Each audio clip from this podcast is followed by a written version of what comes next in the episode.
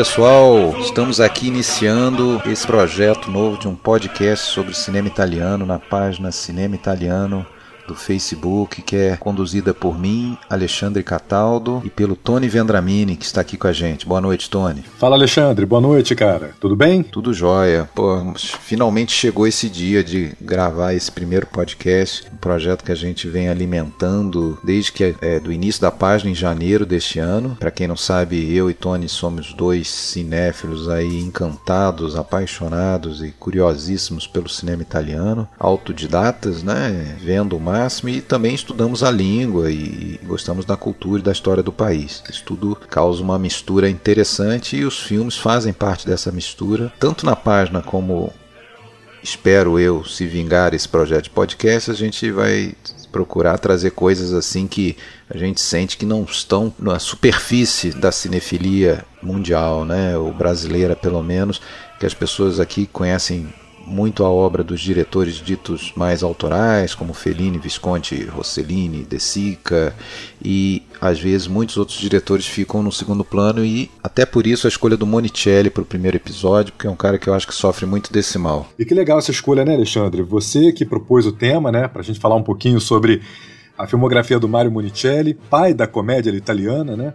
Uh, e isso me permitiu uma série de descobertas, porque eu já havia assistido alguns filmes do Monicelli, não muitos, e pelo menos os dessa primeira fase que a gente vai abordar aqui nesse episódio do podcast, nessa nossa primeira aventura, né? Pela nossa primeira pazia aqui, já, eu já pude conhecer muita coisa, muita coisa legal, cara. Então, de imediato, está sendo muito bom, muito legal participar, fazer aqui esse, esse podcast ao seu lado e também é, ter, ter essas descobertas, né?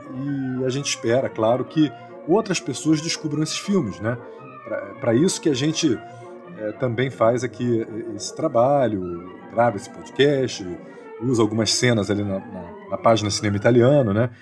Então, é muito bom também que todos que todos conheçam esses filmes. Sim, e tudo isso, sempre é bom lembrar, é algo totalmente amador, a gente não ganha para fazer isso, a gente não vive disso, é, é, pura paixão pelos filmes, pelo cinema italiano e no fundo fazer esse podcast, além de poder fazer com que outras pessoas possam conhecer um pouco mais, é também um bom pretexto para a gente fazer uma imersão no diretor. Eu já tinha visto bastante até filmes do Monicelli, cerca de 20, e daí para a preparação do podcast a gente pega desde o início e tenta ver ou rever todos os filmes tem várias leituras, até vi algum crítico, um crítico brasileiro até renomado dizendo que Monicelli tem, tem pouca é, bibliografia sobre ele, e é verdade, mas em língua portuguesa, né? A gente, ainda bem, a gente tem a vantagem de, de conseguir compreender o idioma italiano, então na Itália o Monicelli hoje em dia tem muitos livros sobre ele, né? Alguns dos mais famosos são La Comédia Humana, é, tem uma revista que o Centro é, Experimental de, de Cinematografia, é, o Antiquíssima, é a Antiquíssima Escola de Cinema, né, Escola de Atuação de Roma, é, é, já, que lança essa, é, é, também essa revista Antiquíssima, se chama Bianco e Nero, e essa revista no ano passado, por ocasião do décimo aniversário da morte do Monicelli, lançou uma edição especial de quase 200 páginas com diversos textos é, de críticos, de pessoas, de atores, de, de da, da viúva do Monicelli, é, de, de outros diretores. Enfim, é um negócio riquíssimo, mas riquíssimo, que vale muito a pena, mas, claro, em italiano, né? então isso limita bastante o, o alcance. E tem os livros também, né, Alexandre? Tem no solo gli stronzi, né, do Roberto, Roberto Bosio. É, então, são, tem alguns livros que trazem muitas informações sobre o Mario Monicelli, mas, como você disse, somente na língua italiana. É claro que é claro que a gente sabe que muitos filmes do Monicelli, talvez a maioria até não tem lançamento em home video no Brasil. É, esqueça falar sobre streaming para esses filmes ou mesmo para TV a cabo, coisas que o valha. É, só, só alguns realmente mais conhecidos e, e, e alguns têm lançamento em DVD, mídia física no Brasil a grande maioria não, e muitos inclusive que eu acho que seriam quase obrigatórios, né? É, o Monicelli, a gente vai, vai expandir sobre isso, né? Mas ele, acho que ele é um de dezenas e dezenas de diretores italianos que são virtualmente desconhecidos, mas dessa, dessa, de todos esses que a gente pode até citar e tal, mas eu acho que ele é um dos mais importantes, né? Se, a, se você pensar o cinema italiano do pós-guerra como uma, uma pequena cidade, a praça central seria o Mario Monicelli, que é o lugar onde todo mundo se encontra. Então, ele trabalhou com quase todos os roteiristas importantes daquele período. A gente está falando aqui de anos 50, principalmente anos 50, 60, 70. Ele continuou trabalhando até praticamente a morte em 2006, ele, o último filme dele.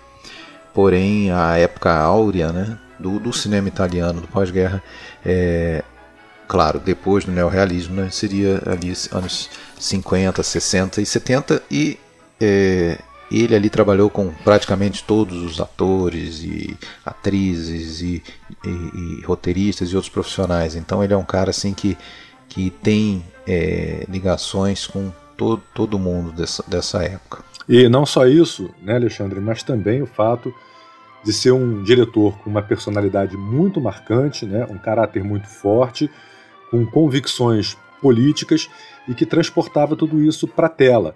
E, além disso, foi o inventor de um gênero, ou mais que um gênero, um verdadeiro filão que foi a comédia italiana. Então é um, diretor importante e às vezes subestimado. É, a gente vai tentar percorrer mais ou menos ordem, em ordem cronológica a, a, vida e a obra dele. Né? A gente, como não tem condições aqui, e ele é um cara que chegou a fazer. As fontes divergem, mas entre 60, 70 chegam a dizer filmes naturalmente a gente não vai poder abordar todos no mesmo peso, né? Então a gente escolheu, é, a gente vai fazer dois episódios podcast. Hoje você está começando a ouvir o primeiro, a primeira parte. A ideia era fazer um podcast. Logo cedo no projeto a gente percebeu que seria inviável falar tudo num só, que ele tem muito filme bom. É, e, então a gente resolveu dividir. Hoje a gente vai falar até 1966, especificamente sobre o, o incrível Exército de Brancaleone primeiro filme da, da são dois filmes, depois vai ter uma sequência que daí já, já vai estar na segunda parte do, do podcast. Mas até que, até que nós fomos ambiciosos, né? Porque desse universo de filmes do Monicelli a gente separou cerca de 50 para assistir, né? Claro e 10 para destacar, né? Sendo 5 em cada episódio. Isso, claro que não dá para a gente destrinchar cada um desses cerca de 50 filmes. A gente separou os 10 mas a gente pode dar uma passadinha, uma visitada ali de vez em quando em um deles, né, Alexandre? Para poder abordar, dar, trazer com mais detalhes, com mais riqueza Sim. o que representa o Monicelli. A gente vai destacar cinco filmes por episódio. Hoje vamos destacar cinco. Vamos passar pelos outros e, e no meio da conversa a gente vai tocando aí em pontos que são é, importantes para conhecer o, o, o, espírito, o jeito, a personalidade do Monicelli, é, o que, que significava o cinema dele, o que, que ele queria contar com os filmes é, e por que, que ele é um, uma figura tão importante, mas e, e, e, que eu ouso dizer que ele só teve um, um reconhecimento crítico já bem tarde na carreira, quando ele já estava praticamente na, nas suas últimas duas décadas de carreira. É, foi quando ele, porque na época áurea, principalmente da comédia italiana, é, em várias fontes você encontra a palavra lixo. É, eram, eram considerados lixos os filmes e a gente vai falar um pouquinho sobre isso, talvez algumas razões para essa visão que é deturpada, não tenha dúvida nenhuma. É injusta, você, né? Antes de é injusta, você injusta. tem grandíssimos filmes. É. A gente começou esse podcast ouvindo aí a Marcha de Brancaleone do compositor Carlo Rustichelli, que foi um cara que trabalhou algumas vezes com, com Monicelli. É, e você citou o Brancaleone, né? Só para reforçar né, a dimensão do que, do que é o Monicelli e de sua importância. Muitas pessoas nem assistiram o Incrível Exército de Brancaleone, mas sabem, né, sabem o que é um exército brancaleônico, porque isso acabou... Usam o adjetivo, né? Sim, porque isso acabou virando um verbete, uma expressão muito popular. Tal como o Fellini, né? O, o adjetivo feliniano e tal, né? Exatamente. Então isso já dá uma dimensão do legado, da importância do Monicelli que a gente vai abordar a parte do Brancaleone mais para frente, mas que a gente vai abordar esse legado aí durante, uh, durante esses dois capítulos do, do podcast. É, e a, não sei se dá para dizer a cereja do bolo, porque esse bolo todo do Monicelli a gente espera que fique um negócio bem agradável, bem gostoso, mas a cereja do bolo é que nós conseguimos entrevistar duas pessoas, é, duas, duas mulheres italianas, uma delas é uma atriz, Gabriela Giorgelli, que é uma atriz que fez alguns bons filmes nos anos 60, chegou a concorrer no Miss Itália, foi para o cinema, fez alguns filmes, depois foi mais para o filme de é, filme B, filmes policialescos, Diallo, é, Faroeste Spaghetti, e ela está no, no, num dos filmes que a gente vai destacar hoje, que é Os Companheiros. Então a gente conversou com ela, uhum. foi muito simpática, adorou né, que uns malucos do Brasil em 2021 estivessem interessados em, em saber um pouco da carreira dela. É, ela está com 80 anos, é, não atua mais, porém tem aí bastante prazer em falar. E a outra pessoa é, também fala aí, Tony. A outra pessoa é a Chiara Rapatini, né, que é, foi casada com o Mario Monicelli. É, ela não gosta de, se, de, ser apresentada como uma viúva de Mario Monicelli, porque ela também é uma artista, né, designer, escultora, é, escritora também, né? E, enfim, ali havia um casal de artistas e a Chiara Rapatini é, vai trazer alguns detalhes aqui durante o nosso capítulo a respeito da vida e da obra do Monicelli. Né? Foi uma conversa maravilhosa, quase 50 minutos. E, muito e naturalmente simpática, a gente né? não, muito simpática, muito receptiva. A gente não teria como encaixar tudo dentro de um podcast, né? Até porque para encaixar uma conversa em italiano aqui a gente tem que fazer uma tradução simultânea, mas a gente conseguiu pensar aí para esse episódio quatro trechos quando ela fala de filmes específicos, muito interessante. Então a gente vai meio que interagir com essas respostas dela quando a gente chegar nesses filmes, né? Vamos lá? Vamos começar de verdade? Vamos, vamos começar. Então vamos começar pelo começo, né? Quer falar um pouquinho da, da bio dele? É, vamos, ou eu falo? Vamos apresentar Mário Monicelli, né? Lembrando que ele era filho de um jornalista, é filho de um jornalista, Tommaso Monicelli, e isso vai ser muito importante para a gente abordar o caráter, a vida do Mário Monicelli. Uh, ele, o Mário Monicelli tem uma curiosidade sobre a data e local de nascimento. Né? Ele dizia ter nascido em Viareggio, na Toscana. Mas ele, na verdade, nasceu em Roma. Ele costumava dizer assim, eu li uma entrevista da Chiara Rapatini, né, que ela diz que ele costumava dizer que era assim porque ele tinha decidido que tinha que ser assim. E o Monicelli também costumava fazer uma confusão com a data de, de seu aniversário. Né? Numa entrevista que ele deu o Fábio Fácio, no programa Que Tempo Que Faz, em 2009, foi perguntado se ele tinha nascido, afinal de contas, em 15 ou 16 de maio. E a resposta dele foi a seguinte: ele disse, Olha, nem eu sei. Né? Há muitos anos, para brincar um pouco e me dar um ar de mistério, eu passei a dizer que eu não sei se eu nasci em 15 de maio de 1916 ou em 16 de maio de 1915. E assim eu comemoro meu aniversário um pouquinho em cada dia. Então, isso aí já dá uma ideia né, do que, da personalidade do Monicelli, do sarcasmo, da ironia, da brincadeira, né? É, mesmo sendo em aspectos da sua vida particular. Algumas pessoas, é, como por exemplo o, o, diretor Paulo Virzi, que é muitas vezes citado inclusive como um, um herdeiro é, cinematográfico do, do Monicelli, ele, ele diz que ele conhecia muito bem o Monicelli, no entanto, continuava sendo alguém misterioso para o Monicelli continuava sendo alguém misterioso para ele porque ele era um cara que tinha várias é, máscaras, né? Várias, várias como se, como se tivesse várias personalidades. E algumas delas, delas ele tinha certeza que eram forjadas, eram máscaras, como aquele cara cínico, aquele cara desencantado. É, e, e, e, essa questão da toscanicidade dele, né, era algo forjado, ele não nasceu lá, mas ele gostava daquilo, porque aquilo combinava com esse caráter que ele queria passar, né? Tem um é, pessoal italiano é, fala melhor sobre isso, que a Toscana, eles, na, na, na região da Toscana, onde fica Florença, que inclusive é a cidade natal da Chiara Rapatini, né, com, com, com quem ele viveu os últimos 35 anos, ele, ele e, o, o, os toscanos eles têm um humor muito particular, uma, inclusive uma ironia, uma auto uma auto-ironia muito forte, né? É, ele, ele também foi muito pequeno para a Toscana, né, para Via Reggio.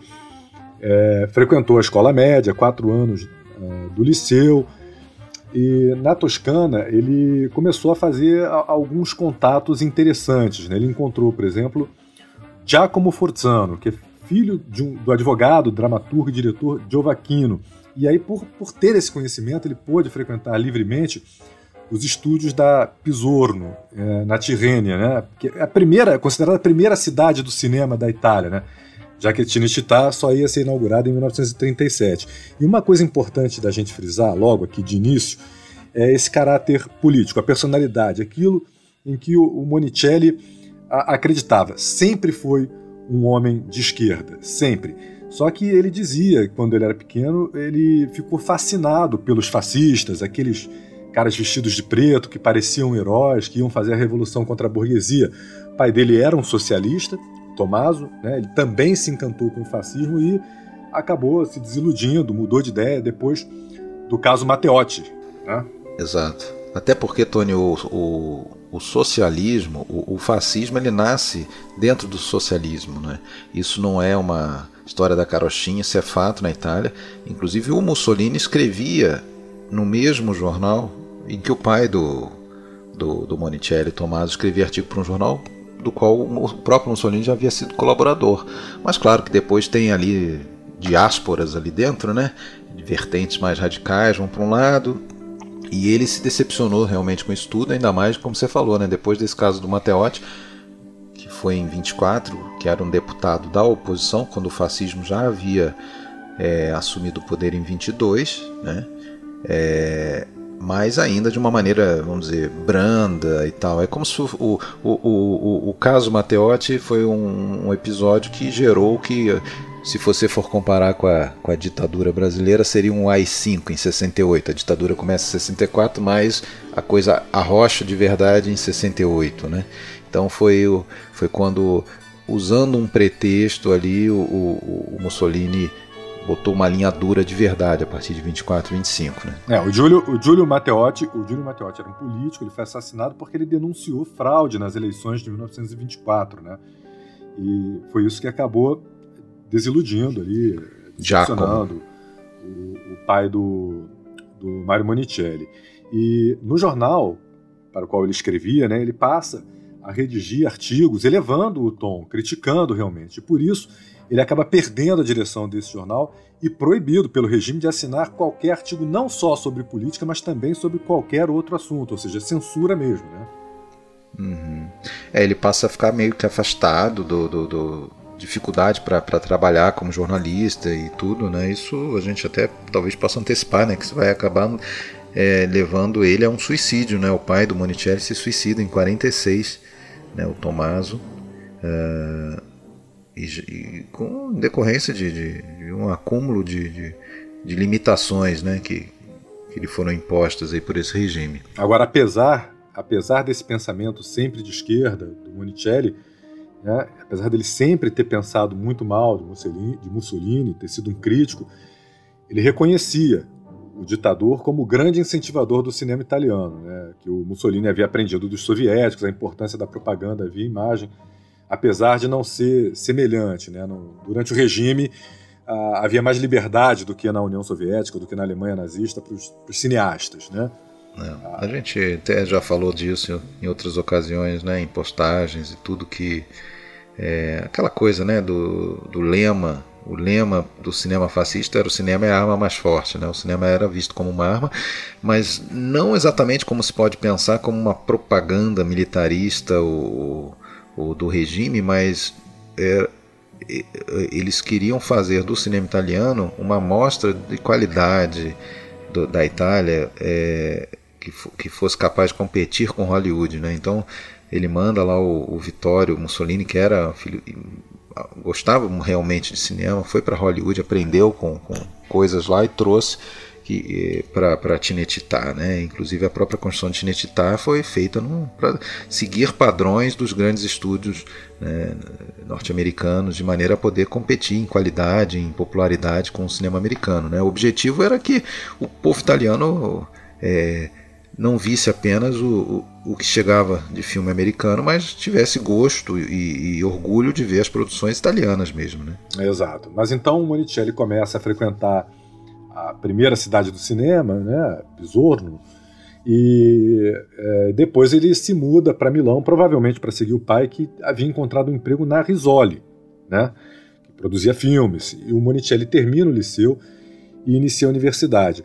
Quando ele chega em Milão, né, Alexandre, ele tem a oportunidade de conhecer futuros diretores, estabelecer novos contatos. Ele conhece o, o Ricardo Freda, Alberto Latuada, ele conhece filósofos, escritores e também, e aí junto ao, ao primo, Alberto Mondadori, ele funda a revista Caminare, que é um título que deriva de uma expressão fascista, caminare senza sosta, né, que significa caminhar sem, sem dar um repouso, sem repousar, sem parar. Sem né? parada. É, sem parada. Uhum.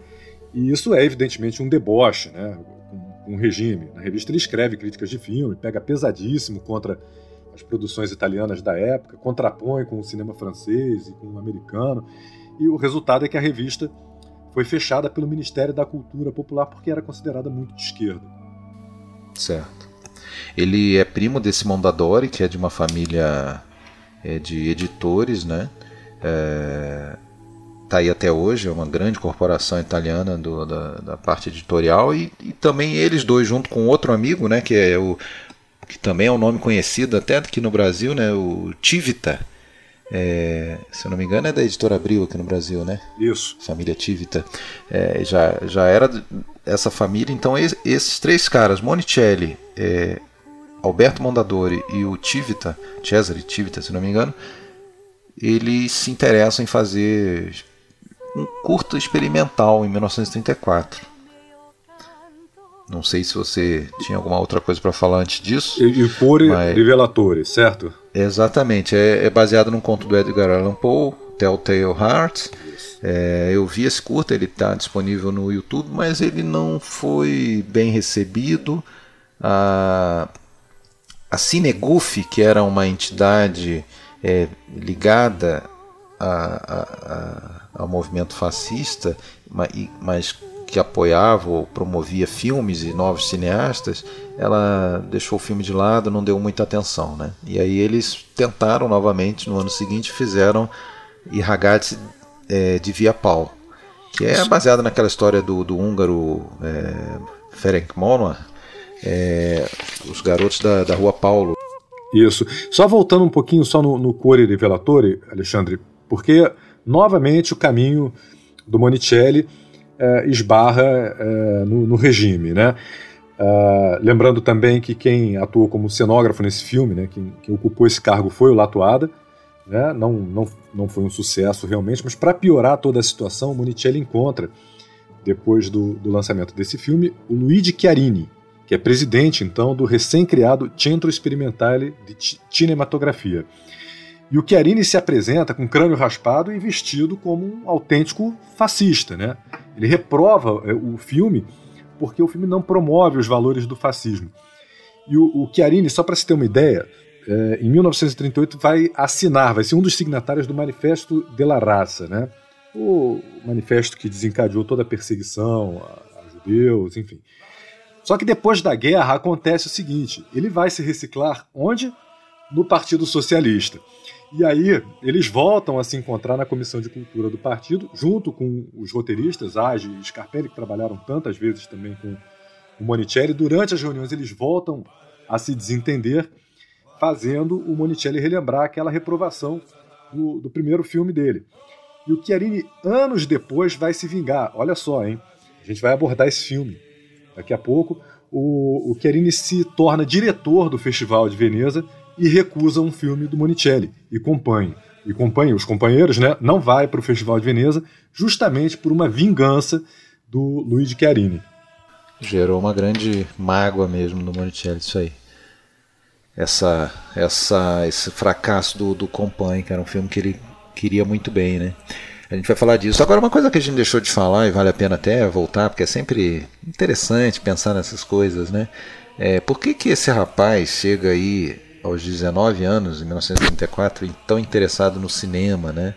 É, consta que com 5 anos mais ou menos a mãe dele é, deixava ele as tardes inteiras num, num cinema local lá na, na, em Viarejo, né?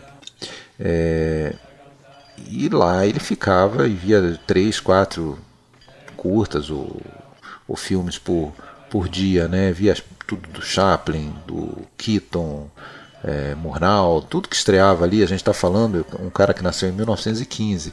Isso durou e esse processo durou por cerca de 10 anos, segundo ele, dos 5 aos 15. Isso era a rotina dele. Ou seja, a gente está falando de um cara que ficou todos os anos 20, é, todas as tardes dentro de um cinema, né? Segundo ele. Né? Das duas da tarde às oito e meia da noite. É, essa era a rotina dele.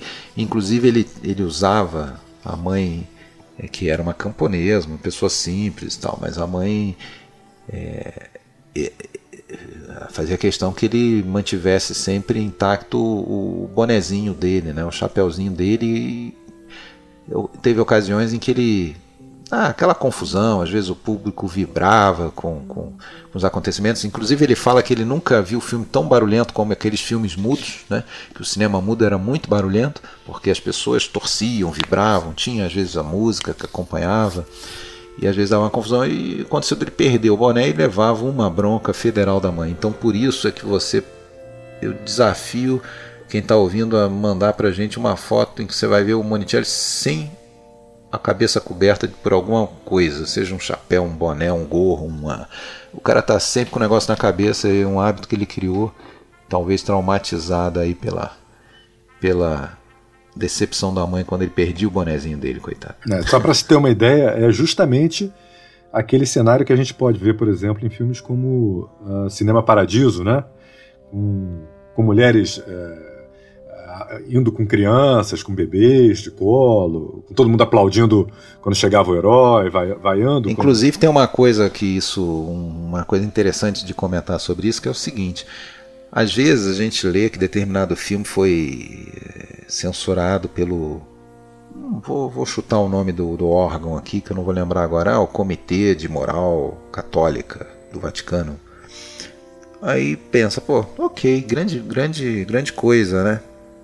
É, mas naquela época não era, não era só um problema de. era um problema comercial mesmo de distribuição, porque muitas das salas eram salas paroquiais, eram salas mantidas é, pela, pelas igrejas.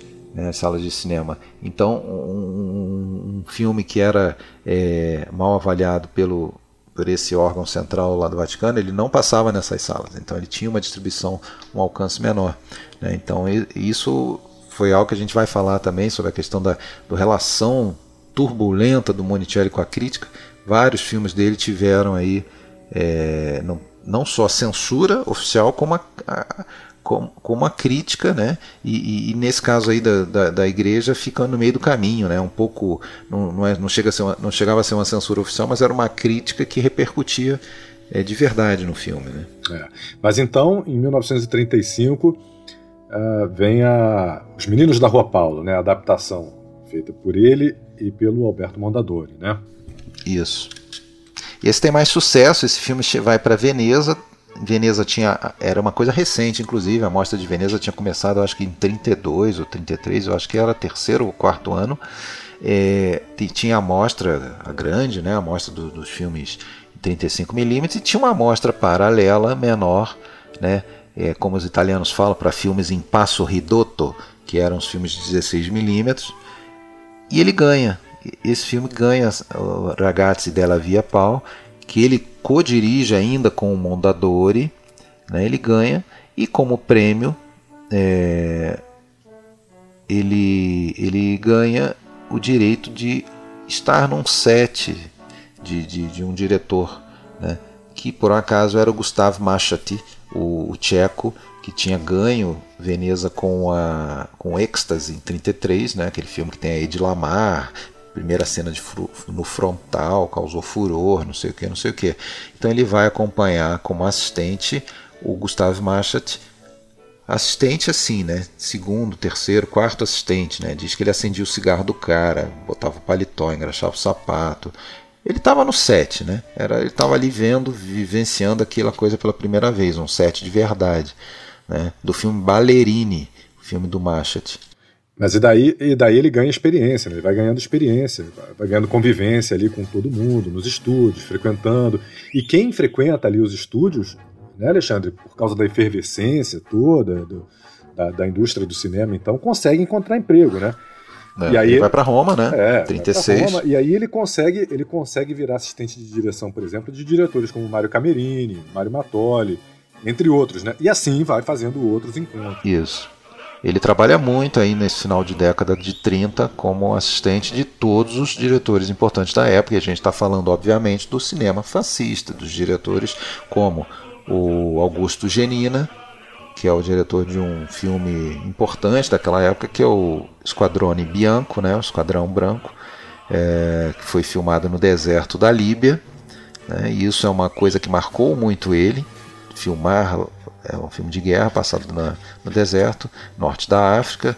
A gente tem que lembrar que a, que a Itália tinha suas colônias no norte da África e, e tudo mais. E curiosamente, o último filme do Monicelli, que a gente vai falar lá no final do, do episódio, ele se passa nesse mesmo cenário. Ele, com 91 anos, faz questão absoluta de filmar lá, né? No, no, no, norte da África, contra todas as recomendações de médicos, de, de família, ele vai para lá e dizem que foi o cara que se saiu melhor no calor lá, que os jovens botavam a língua para fora e ele estava lá lépido Resistente. e faceiro. Resistente. É. Né? Mas aí então chega a chance de fazer o primeiro filme, né? 1936. Que é o Pioggia d'estate, Chuva de Verão, né? Uhum. E... Sim. Só que é um, esse é um filme sobre um romance na praia. O roteiro é do Monicelli e do filho do Hermete Zacconi, né, que foi quem deu a chance dele fazer o filme, né? Uh, o nome do filho dele é Pepe. E os postos de trabalho desse filme todos são distribuídos para outros familiares do Zaccone, né? Só que esse filme nunca estreou, né? Essa é a curiosidade. Não, não dá para a gente ver o filme inteiro. Ele é considerado um, um filme perdido, ou era pelo menos considerado é perdido. Um filme perdido até recentemente. Uh, é um filme que é sobre um romance numa praia, né, como a gente falou, é, e tem alguns fotogramas deles é, que, em 2011, Em 2011, o pesquisador e diretor Ricardo Mazzoni encontrou 98 trechos. 98 trechos de um total de 400 fotogramas. Isso estava no arquivo privado do filho do diretor de fotografia e, e editor Manfredo Bertini. Só que isso não era evidente o, suficiente para reconstruir o filme, né? dava só uma ideia ali de como ele deveria ser. É. Gente, dá para dizer que esses primeiros três que a gente citou, Cuore Rivelatore de 34, o Ragazzi della Via Pau de 35 e o Pioggia de Static, eu acho que é 37 ou 36, eles são assim, vamos dizer, um, primeiras tentativas, né? Esse então está perdido. O, o Cuore Rivelatore ele é um curto, eu acho que tem 18 minutos, você encontra ele no YouTube, e o outro está perdido parcialmente, mas você vê trechos ali de 4, 5 minutos, que é o Ragazzi, no YouTube também. Mas aí vai ter um, um grande intervalo para ele voltar a dirigir, porque ele, Monicelli, ele dizia que ele nasceu roteirista e depois é que virou diretor. Ele gostava mesmo era de escrever. Ele sempre vai dizer isso. Ele sempre vai dizer que para ele o filme, a, a fase é, é, dura, árdua de preparação de um filme é escrever o roteiro. Que quando chegava para o set para filmar era só alegria para ele. Já a coisa já estava pronta. E aí, naturalmente, com isso também tem o outro lado da moeda. Muitos atores falam que ele era um cara muito rígido, no sentido de não admitir mudanças, né? O, mais um lado, né? São vários lados nessa história. Os produtores gostavam disso, porque era um cara que dirigia rápido. Isso vai gerar né? uma grande história futuramente, né? É... Bom, daqui a pouco a gente vai abordar o filme e aí eu conto. É, mas o, o, o, o filho do o filho do, do Mário Tchekigori, que foi um produtor, o Vitório Tchekigori, dizia que, ele e o Dino Riz eram dois diretores que eram muito é, é, queridos pelos produtores justamente porque eles filmavam rápido. Né? Se for colocar em metragem de filme, eles faziam em média 20 mil, 20 mil metros de, de, de, film, de filme filmado né? para ser montado depois em, em, um longa, enquanto outros diretores chegavam a 140 mil metros, ou seja, sete vezes mais diretores mais é, cheios de takes e né, faziam muitos takes e o Monicelli não tinha nada disso porque ele sabia muito bem o que ele queria. Né? Ele era muito minucioso, né? Agora, antes dele prosseguir a carreira, né, ele acabou indo para a guerra. É, isso foi em 41, enquanto se formava na Faculdade de Letras e Filosofia de Pisa, se apresentou na formatura, inclusive vestido de soldado, porque tinha sido convocado, né? E depois foi se apresentar no Distrito Militar de Luca. E é importante essa apresentação dele no Distrito Militar porque é a experiência na qual ele vai se inspirar para fazer a cena inicial de A Grande Guerra, que é um dos filmes que a gente vai abordar aqui. Durante a guerra, ele foi enviado para Zagreb, mas uh, lá na Iugoslávia, ele conta né, que os diversos grupos étnicos já estavam brigando entre si, então não tinha muito trabalho ali para o exército italiano. Então ele foi transferido para Nápoles, de onde ele tinha que esperar para ser embarcado para a Líbia. E essa era uma travessia que era considerada perigosíssima, praticamente um suicídio, né? porque no trajeto os navios italianos eram atacados e afundados pelos ingleses. E em Nápoles, uma história curiosa, ele cai nas graças de um coronel porque ele vira um espião do oficial. Né? Ele acaba observando ali os soldados que deixam o quartel à noite, vão dormir em casa e dedura todo mundo para o coronel, entrega todo mundo. Né? E por isso ele recebe umas cartas de ameaça dizendo que vão atirar nele pelas costas e tudo mais. No 8 de setembro ele tira o uniforme mesmo, é, vai para Roma, não conhece o caminho, volta a pé pela linha do trem, e aí só com a chegada dos aliados ele retoma a atividade na indústria cinematográfica. Uhum, é verdade. E, bom, aí, imediato pós-guerra, é, o, o, bom, a gente está falando aí de um cara, então, que viveu na pele a, a era fascista, aprendeu a fazer cinema dentro do cinema fascista, é, teve a experiência da guerra, é, então ele já vê tudo isso ele já vai acumulando, né? Pra... E ele vê todo, tudo que acontece depois da guerra também com a Itália, né? Que é toda a questão de mudança social. Ele passa a ser, para muita gente, um grande cronista, né? Alguns chegam a comparar ele como. Dizem que ele é o Balzac italiano. Ele conta a Itália do século XX, assim como o Balzac tinha feito com a França do século XIX, né? Através do. Um, um, um testemunho irônico, apaixonado né, dessa evolução social que, que começa principalmente a partir do final da guerra. Né? Um, primeiro um momento de destruição, de reconstrução, e ele, e ele em vários momentos, mais agora no final da vida, né, com mais de 90 anos, ele, ele dizia que o país estava quebrado, destruído no pós-guerra, mas as pessoas elas eram de alguma maneira mais felizes é, com aparentemente é, portas abertas ou, ou possibilidades para um futuro que coisa que ele não via agora. E ele sempre cita claro né qualquer pessoa de, de, de bom é, padrão moral vai citar tal como ele a era Berlusconi como o fim da picada né toda a era Berlusconi como a síntese de tudo de ruim que possa existir na política e na, e na, na, na moral. É porque ele viu também a passagem para a República, né? o surgimento ali do, do neorrealismo, uh, posteriormente um, um, boom econômico, uma era mais consumista, né? tudo isso ele observou e, e levou para a tela.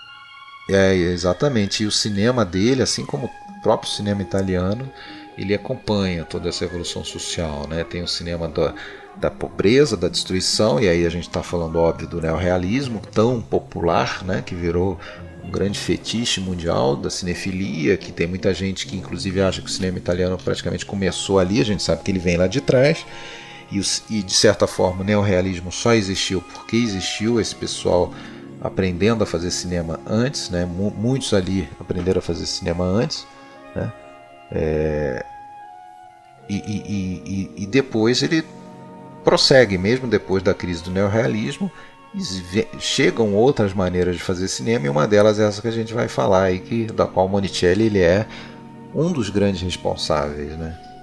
Mas aí ele trabalha muito como roteirista nesse imediato pós-guerra, né? Ele escrevendo muitos roteiros, ele escrevia rápido, é, é, dizem que ele escrevia muito rápido é, e ele tinha já nesse momento, bom, ele estabelece aí nesse momento já uma parceria com um outro roteirista, né, que é o Stefano Vanzina, né, apelidado, conhecido como Steno, e ambos passam a ser uma dupla muito popular entre os produtores e diretores e, e, fazem roteiros de diversos filmes importantes nos anos 40, ali de 46 a, a 49. Escrevia rápido. Inclusive, inclusive um campeão de bilheteria, né, que foi o Aquila Neira, é, que além de contar com o Monicelli e com o Steno, ainda contou como roteiristas com o Fellini e com o próprio diretor, o Ricardo Freda, né?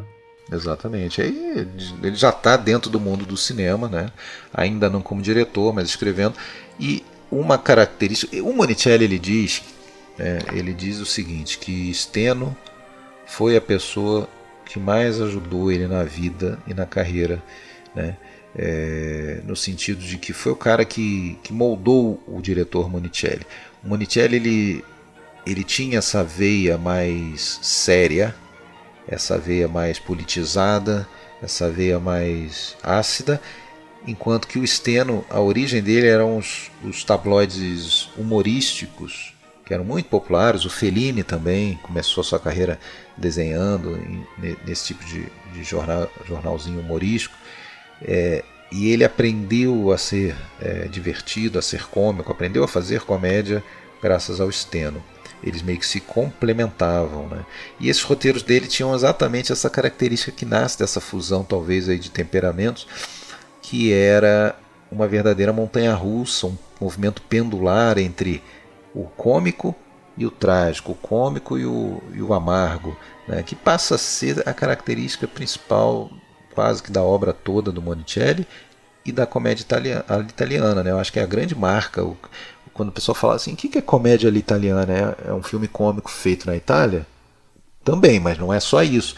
A gente fala de um movimento específico em que a comédia, basicamente, ela não vai ter um final feliz, como uma comédia é, romântica, por exemplo, americana.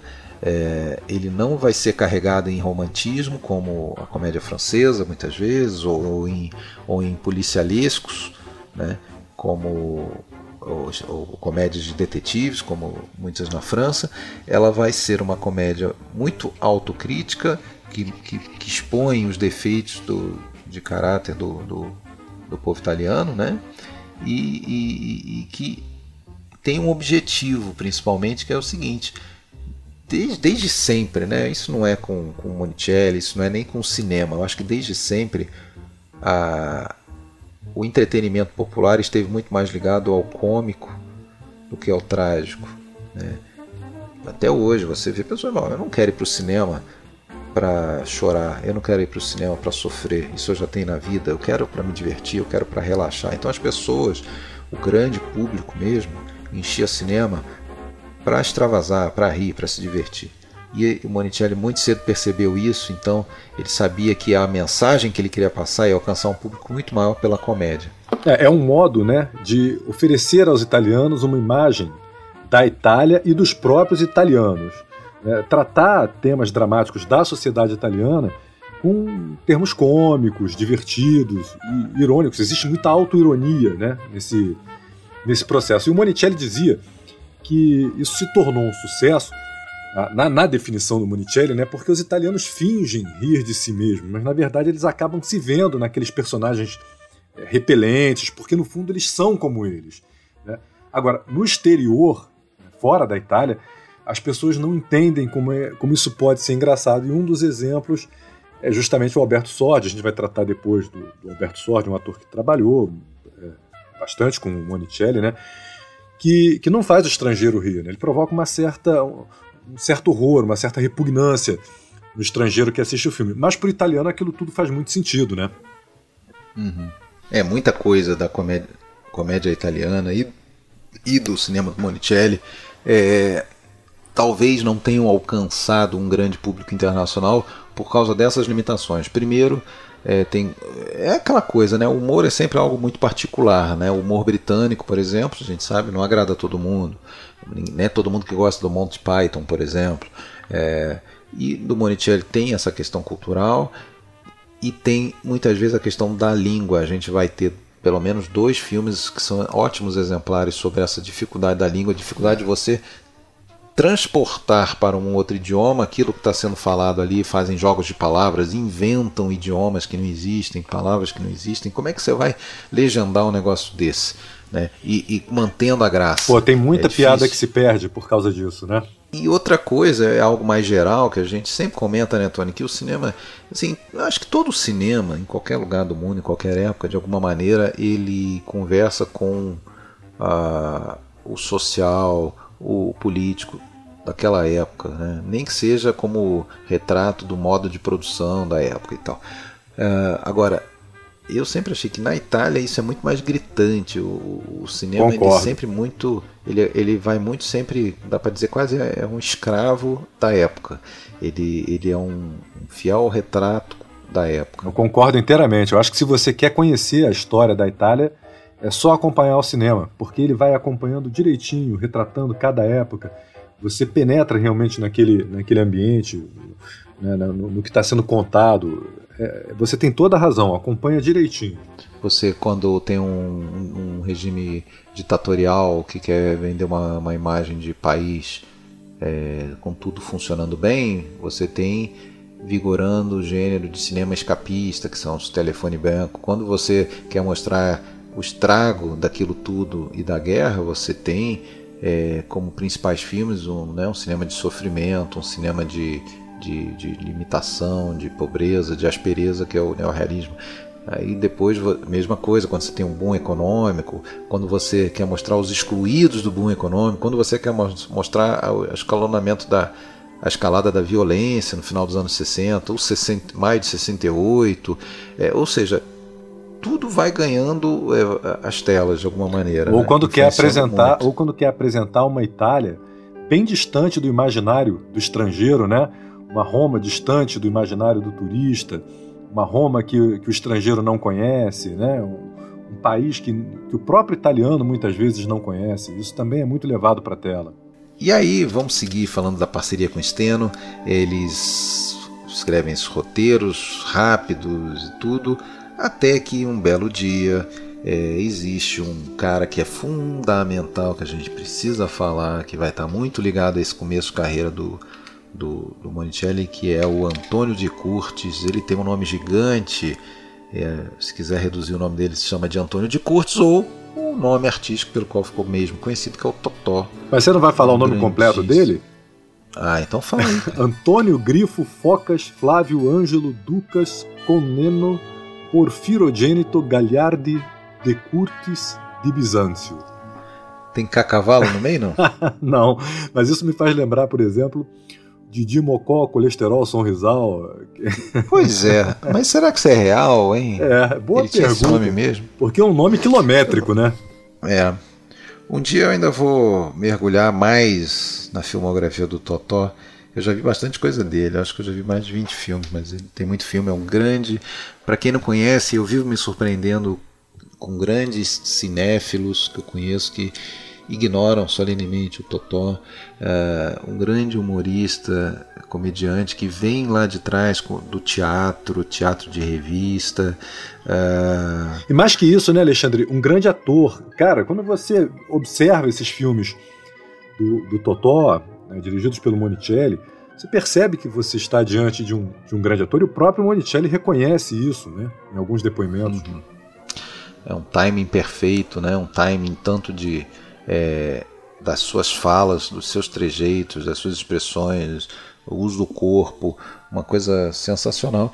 E ele tinha um contrato com a Lux né, que era a produtora do Carlo Ponte, do qual é, restavam, para acabar esse contrato, oito semanas. É, e ele, o Totó estava fazendo um filme com um outro diretor que seria um filme que duraria mais cerca de quatro semanas. Então, para aproveitar que eles ainda tinham o Totó sob contrato, o, o Carlo Ponte ele chegou lá para o Stan e para o Maniche e perguntou: tá, vocês têm já algum roteiro aí pronto? Um roteiro que o Totó se encaixe?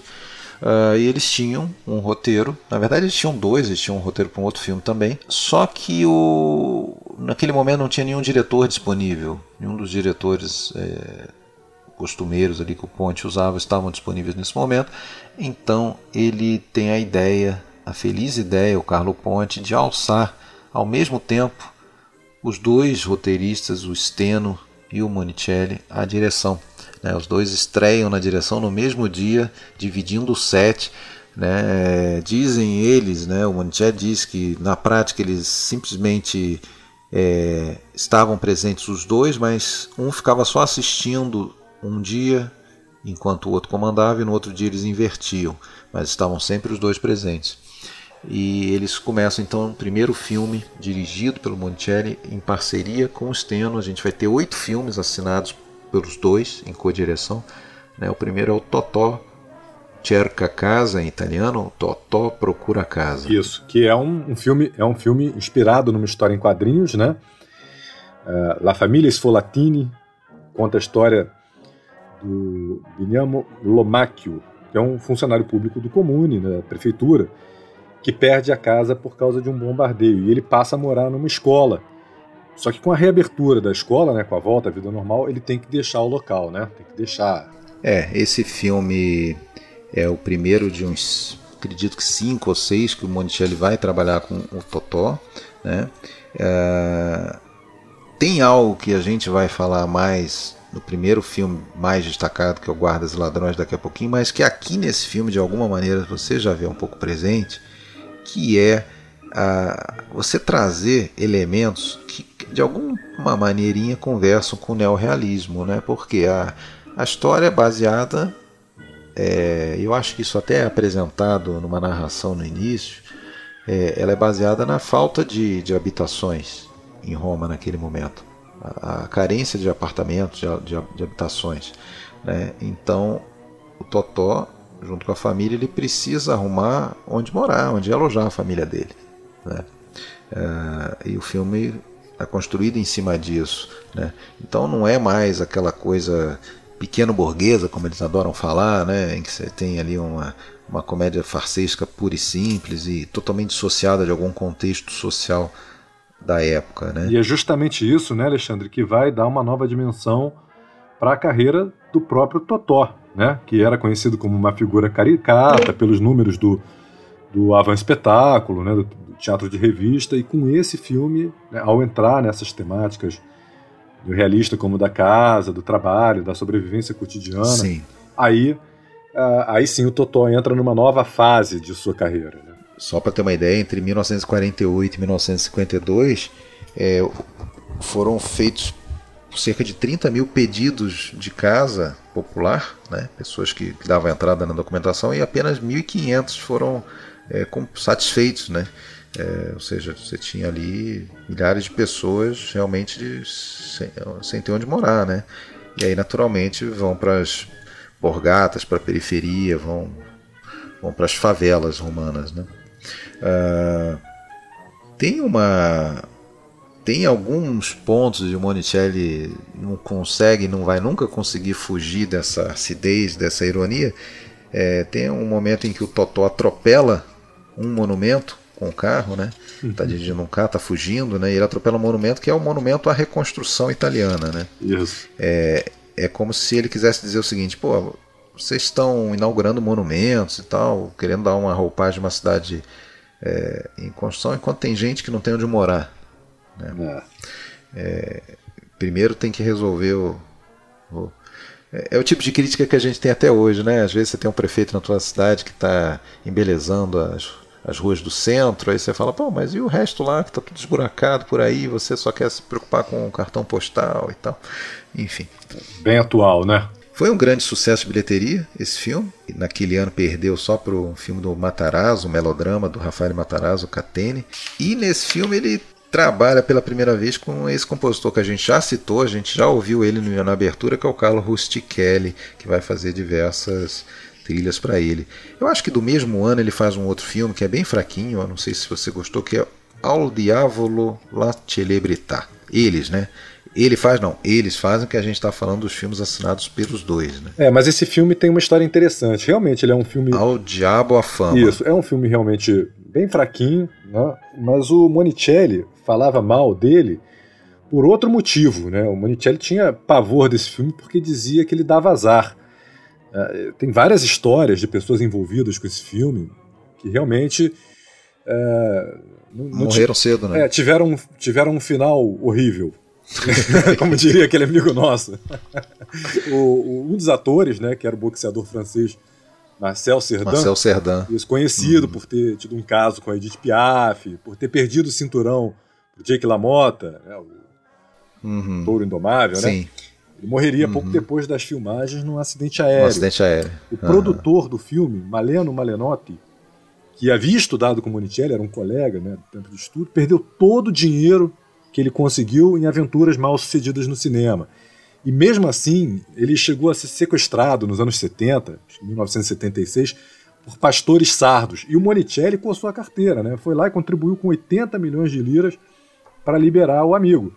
Só que ele nunca Caramba. foi libertado, né? Acabou morto. Ele vai fazer esses dois filmes, eles estão assinando esses dois filmes. Eles faziam, eles fizeram basicamente dois filmes por ano entre 49 e 52. Em 50 daí ele vai fazer o Arrivato il Cavaliere, não tem título no Brasil, mas seria algo como Chegou o Cavaleiro, né?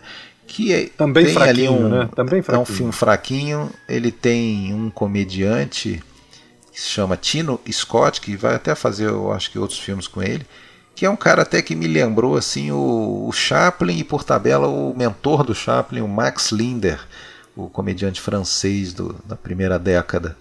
E um humor. É, eu me diverti, apesar de ser um, um filme mais fraquinho, ele traz novamente a questão de, de moradia, a questão de desapropriações. Ele me lembra um pouco até um, o, mais a história do Milagre em Milão, do De Sica, que tem questão de desapropriação. Também né? o teto, é. também. Isso. O próprio De Sica, me lembrou também. Mas com uma, algumas cenas bem engraçadas, né? No final, quando ele realmente está voltando né, para o local onde pro local que está sendo desapropriado, né? Ali tem umas cenas bem engraçadas, mas de um modo geral eu achei o filme fraquinho.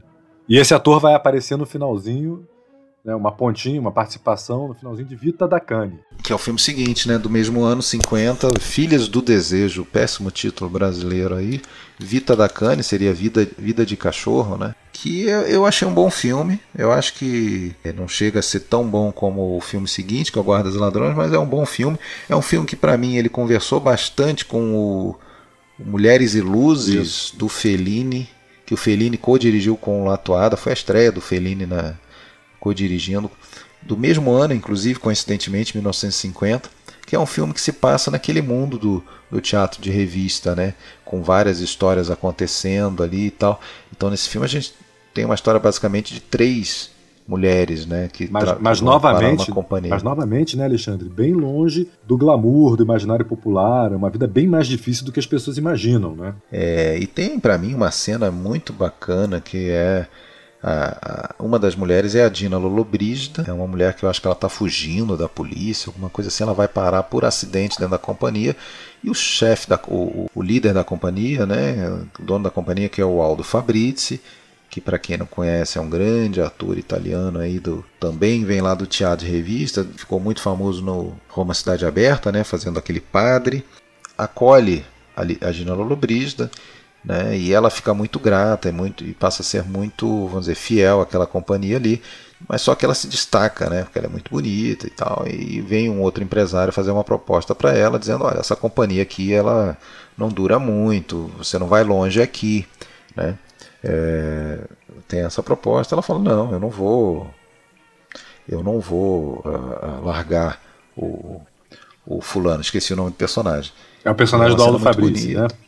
é o personagem do Fabrício. Eu, eu, eu, esqueci, mas é, é uma cena muito bonita e tal, até que inclusive depois ele, ele escuta essa conversa, ele, ele, ele escuta que ela recusou a proposta que seria boa para ela, para a carreira dela, por, vamos dizer, fidelidade a ele. Então o que, que ele faz? Ele vai simular uma. Ele vai simular uma briga com ela, ele vai inventar uma briga com ela, vai xingar ela, vai, vai, vai humilhá-la sem nenhuma razão só para vamos dizer fazer ela é, ter vontade de ir embora. É, é, um filme, agora é um filme também, né? Que já mostra um pouco desse pessimismo do Monicelli, da melancolia, sim, sim. Né, do amargor. E, e, é justamente nas filmagens que acontece um episódio que marca bem é, essa, esse modo minucioso como o Monicelli trata o, o, roteiro, essa exigência que ele tinha que os atores conhecessem o roteiro e, e conhecessem bem, né? É, a Gina Lollobrigida nitidamente não havia lido o roteiro e partiu para a filmagem, né? E reclamou durante a cena que sua personagem é, ficava na segunda fila da, das, das dançarinas, daquele corpo de bailarinas, né? Só que ela era uma personagem muito importante no, no filme, né? É uma das personagens principais do filme. E, e ela ficava ali na segunda fila das, das, dançarinas e reclamou disso. Quando ela fez isso, ela levou uma bronca do Aldo Fabrício, que também não era lá um sujeito muito fácil de lidar, né? Um cara muito vaidoso, muito temperamental. E desde então, o Monicelli tomou essa lição, pegou isso como uma lição e passou a exigir que os atores lessem minuciosamente, fossem muito meticulosos com essa questão do roteiro. E outra curiosidade desse filme é que vai ter um cara que vai ser o diretor de fotografia chamado Mário Bava. Vocês já devem ter ouvido falar dele, vai se destacar depois como um dos grandes diretores do Giallo, né, o terror gótico italiano. Ele Começou como diretor de fotografia, trabalhou com Monicelli nesse filme e no filme seguinte, que é o nosso primeiro destacado, quinto filme aí da, da, da, da dupla de diretores, que é o Guardas e Ladrões, Guarde e Ladre. Para mim é o primeiro grande filme do Monicelli. É, sem dúvida. E é considerado um precursor da comédia italiana, né? A, a, gente não gosta muito de falar isso, né, Alexandre? De, de é, pegar ali um marco inicial, dizer que começou em determinado ponto não, não é muito uma prática, né? mas uh, acontece que os historiadores, os críticos, estabeleceram que o marco inicial da comédia italiana era o filme Os Eternos Desconhecidos, e Solito Ignotti, que a gente também vai abordar aqui. Né? Esse filme, Guardas e Ladrões, já traz aí alguns elementos da comédia italiana, já é considerado um precursor, né? E é um dos primeiros filmes produzidos uh, pela parceria, né? Ponte de Laurentiis, né? A companhia fundada depois que o Carlo Ponte deixou a Lux e formada por, por, aqueles que se tornariam, viriam a se tornar os dois maiores produtores italianos do pós-guerra. Come vedono os signori, questo è il Foro Romano. Foro Romano, SPQR. Qui abbiamo tutte le tombe e le tompette. Você talvez tenha reconhecido, se já viu o filme, se já viu outros filmes dele, é o Totó, ele está nesse filme. É, e está contracenando justamente com Aldo Fabrizio. É uma dupla de peso. Muita gente, inclusive, foi a ideia do Carlo Ponte juntar esses dois monstros sagrados. Muita gente temia problemas, né? Justamente quando você tem dois grandes egos e dois grandes atores, né? Mas eles eram muito amigos. Disse que inclusive era difícil às vezes filmar porque eles caíam na gargalhada nas cenas, eles botavam aqueles famosos cacos às vezes nas falas. Improvisavam, né? Impro, é, improvisava. E porque assim, né, o Monicelli tinha tudo roteirizado, bonitinho e tal, mas em alguns casos ele dava uma certa liberdade para atores desse porte, né? Agora ainda assim, ainda assim, né, Alexandre? Só para falar ainda um pouquinho sobre essa relação dos dois, ainda assim havia um, um, receio também de que a vaidade de um deles falasse mais alto, né? Então, algumas garantias foram dadas ali para que a dupla pudesse trabalhar, pudesse funcionar. Então, na abertura, quem já viu o filme deve ter notado isso, na abertura o nome do, Fab, do Aldo Fabrício aparece no alto e embaixo, e o do Totó à esquerda e à direita. Tem que aparecer ali bem destacado, né? É. E, e, duas vezes. Qual nome apareceria primeiro? E o, né? Totó, e o Totó hesitou, né, antes de aceitar esse papel, porque ele ele pensava que o personagem, o papel que ele ia fazer, não combinava muito com os personagens que ele fazia rotineir, rotineiramente, né? Ele achava que podia não combinar muito com ele, ele hesitou um pouquinho, mas no final se convenceu. Esse, esse filme ele é um roteiro assinado por várias pessoas, como é uma prática costumeira no cinema italiano como um todo, o Monicelli o Monicelli basicamente ele sempre assinou os roteiros dos próprios filmes, mas raramente, eu acho que nunca, sozinho, sempre em parceria com outros roteiristas mesmo. E nesse caso aí ele assina com Steno, aliás, esses filmes da, da dupla Monicelli Steno são sempre roteirizados pelos dois e mais alguém. Nesse caso, um, cara chamado Macari, né, e o próprio Aldo Fabrizzi, que também costumava colaborar nos roteiros. É, só uma, uma coisinha engraçada para muita gente assim que ia, ia ao cinema. Steno Monicelli era o nome de um diretor. Era um filme dirigido por um cara chamado Steno Monicelli. O Monicelli fala isso, muita gente não sabia que eram dois ali. E sempre aparecia nessa ordem, né? nos créditos, Steno Monicelli. Mas o, eu acho que o grande marca desse filme, é, apesar de todas as cenas cômicas, tem sequências magníficas. Eu adoro a cena de abertura do Fórum Romano. Maravilhoso. Eu adoro a, a, a, cena da perseguição, é, em que a gente tem aquela aquela perseguição e aí já dá até para antecipar o adjetivo brancaleônica de um guarda, de um policial pesando, sei lá, 150 quilos contra um, um cara com umas perninhas curtas e, né, e, já com uma certa idade, problema no fígado. E que debocha né, da obesidade do guarda, né? É, então... É, e, e, e também depois a sequência, perto da sequência final, em quando finalmente o policial consegue alcançar o ladrão. É, e aí a grande mensagem do filme, que aliás é uma mensagem que inclusive foi é, alvo da censura, era de que a tal da democracia italiana que estava sendo construída, é, ela meio que estava nivelando todo mundo por baixo, o sofrimento, as agruras, a, a falta de emprego, a coisa era geral. É, é né? só para gente, gente, só tem... gente é, poder abordar esses temas, Alexandre, é, é, importante a gente falar do que trata a história, né? O Totó, o Totó é um golpista, né? É um, um farsante, um cara que, que fica vendendo é, quinquilharia. Patacas romanas é, falsas, patacas, patacas falsas, romanas no Fórum Romano. No Fórum Romano. E ele fica enganando. Os turistas americanos bobos, né? Exato. Porque tem essa figura também muito comum nessa época no cinema italiano, que é do americano bobão, né? O americano é aquela coisa meio contraditória no imaginário da Itália naquele momento. Se, ele, se eles eram os salvadores, os liberadores da, da Itália do, do, do, dos nazistas em 45, né? Por outro lado, eram aqueles ricos meio bobos, fáceis de enganar, aquela coisa toda. E ele acaba aplicando o golpe justamente no americano que distribui é, mantimentos, distribui produtos americanos para a população necessitada. Então o Totó pega ali um punhado de garoto na rua, diz que é filho dele, vai pegar o, os mantimentos e o cara reconhece ele, né? Como, como um golpista que tentou enganá-lo. E aí denuncia para a polícia, começa uma perseguição, enfim. E a partir daí a história uh, se desenvolve. Mas ele é um, um golpista, ele é de fato um, um ladrão, mas não re retratado como algo ruim, né? É, e aí é que existe aquele senso, né, aquela aquela nuance de neorrealismo. Na verdade, ali ele também está tentando sobreviver, né? É um, é um necessitado também, como outros, que tenta sobreviver né, naquele cenário do pós-guerra aplicando esses golpes. Esse filme chegou a ganhar prêmio em Cannes em 52 e, curiosamente, eu não sei exatamente por que razão, ninguém foi receber. Mas a, a, a, censura é, pegou é, se incomodou com esse filme, mais ou menos pela mesma razão que a gente vai ver depois no, primeiro filme solo do, do Monicelli, que é o Totó e Carolina, porque a ideia, a simples ideia de você ter um policial, né, um agente da lei, representante da ordem, não sei o que, e um ladrão que terminam fazendo uma certa amizade é. É, na Itália dos anos 50, em que você queria vender a ideia de um país sério, de um país organizado. A Itália queria é, é, ser uma, uma, uma Inglaterra, a Itália queria ser um, um, um, Estados Unidos, a Itália queria ser um país de ordem, de lei, de, de, de que as coisas funcionassem. Né?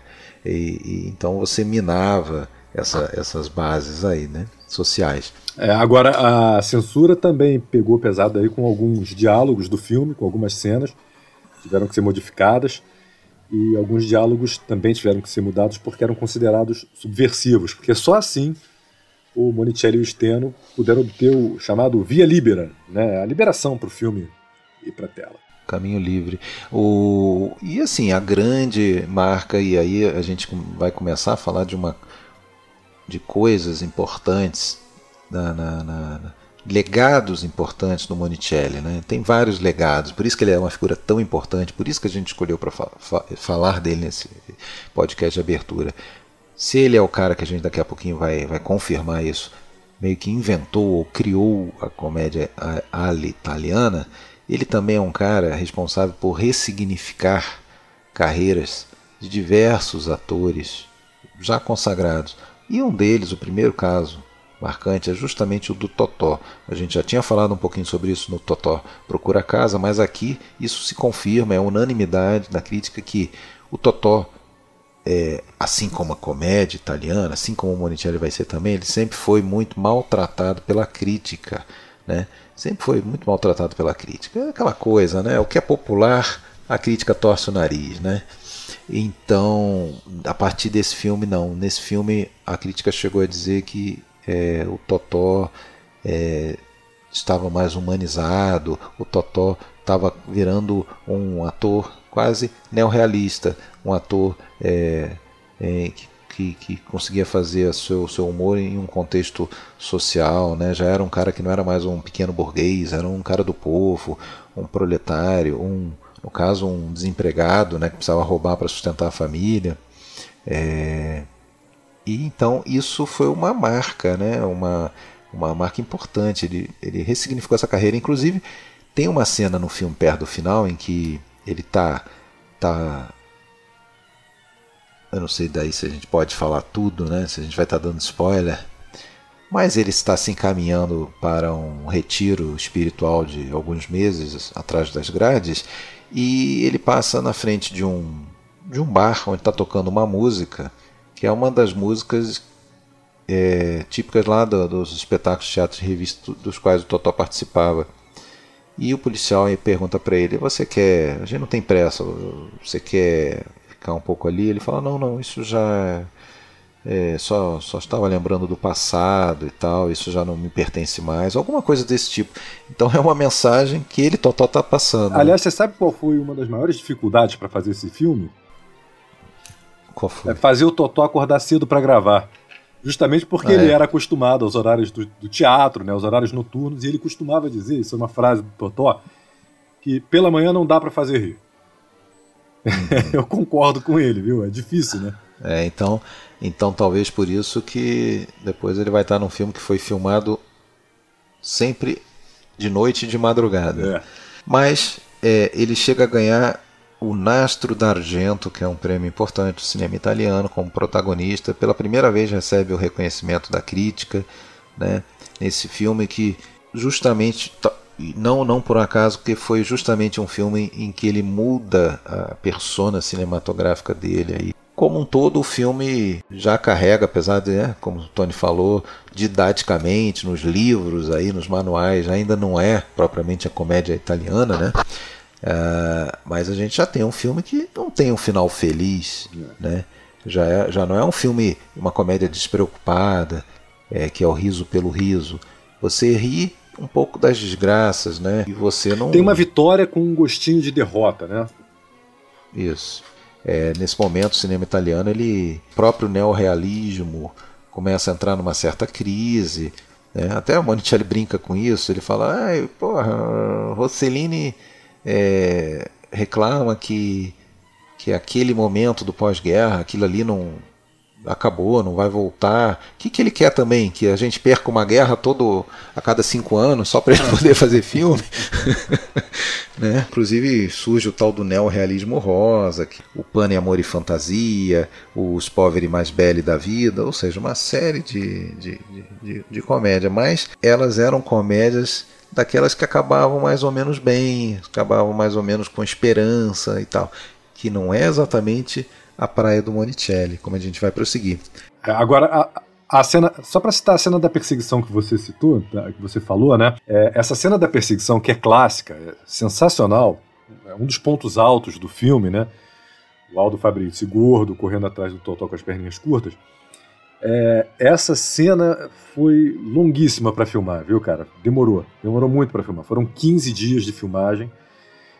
E às vezes as pessoas podem pensar assim, pô, mas 15 dias no cinema, isso é tanta coisa assim? Bom, só para se ter uma ideia, a filmagem toda, o filme todo demorou quatro semanas para ser feito. Dessas quatro semanas, 15 dias foram para fazer a cena da perseguição. E depois ele vai fazer então Totó e os Reis de Roma, em 1951, 52. É um filme fraquinho, né? A gente lembra dele? Eu lembro. É, vale pelo primeiro trabalho do Monicelli junto com o Sordi, né? Ali pela primeira vez Exatamente. eles se encontram, trabalham juntos. É um filme inspirado em dois contos do Tchekov, A Morte de um Funcionário, e o outro se chama Exame de Promozione, né, o exame de, de, de, de promoção de admissão. Né? Eu não encontrei a tradução exata.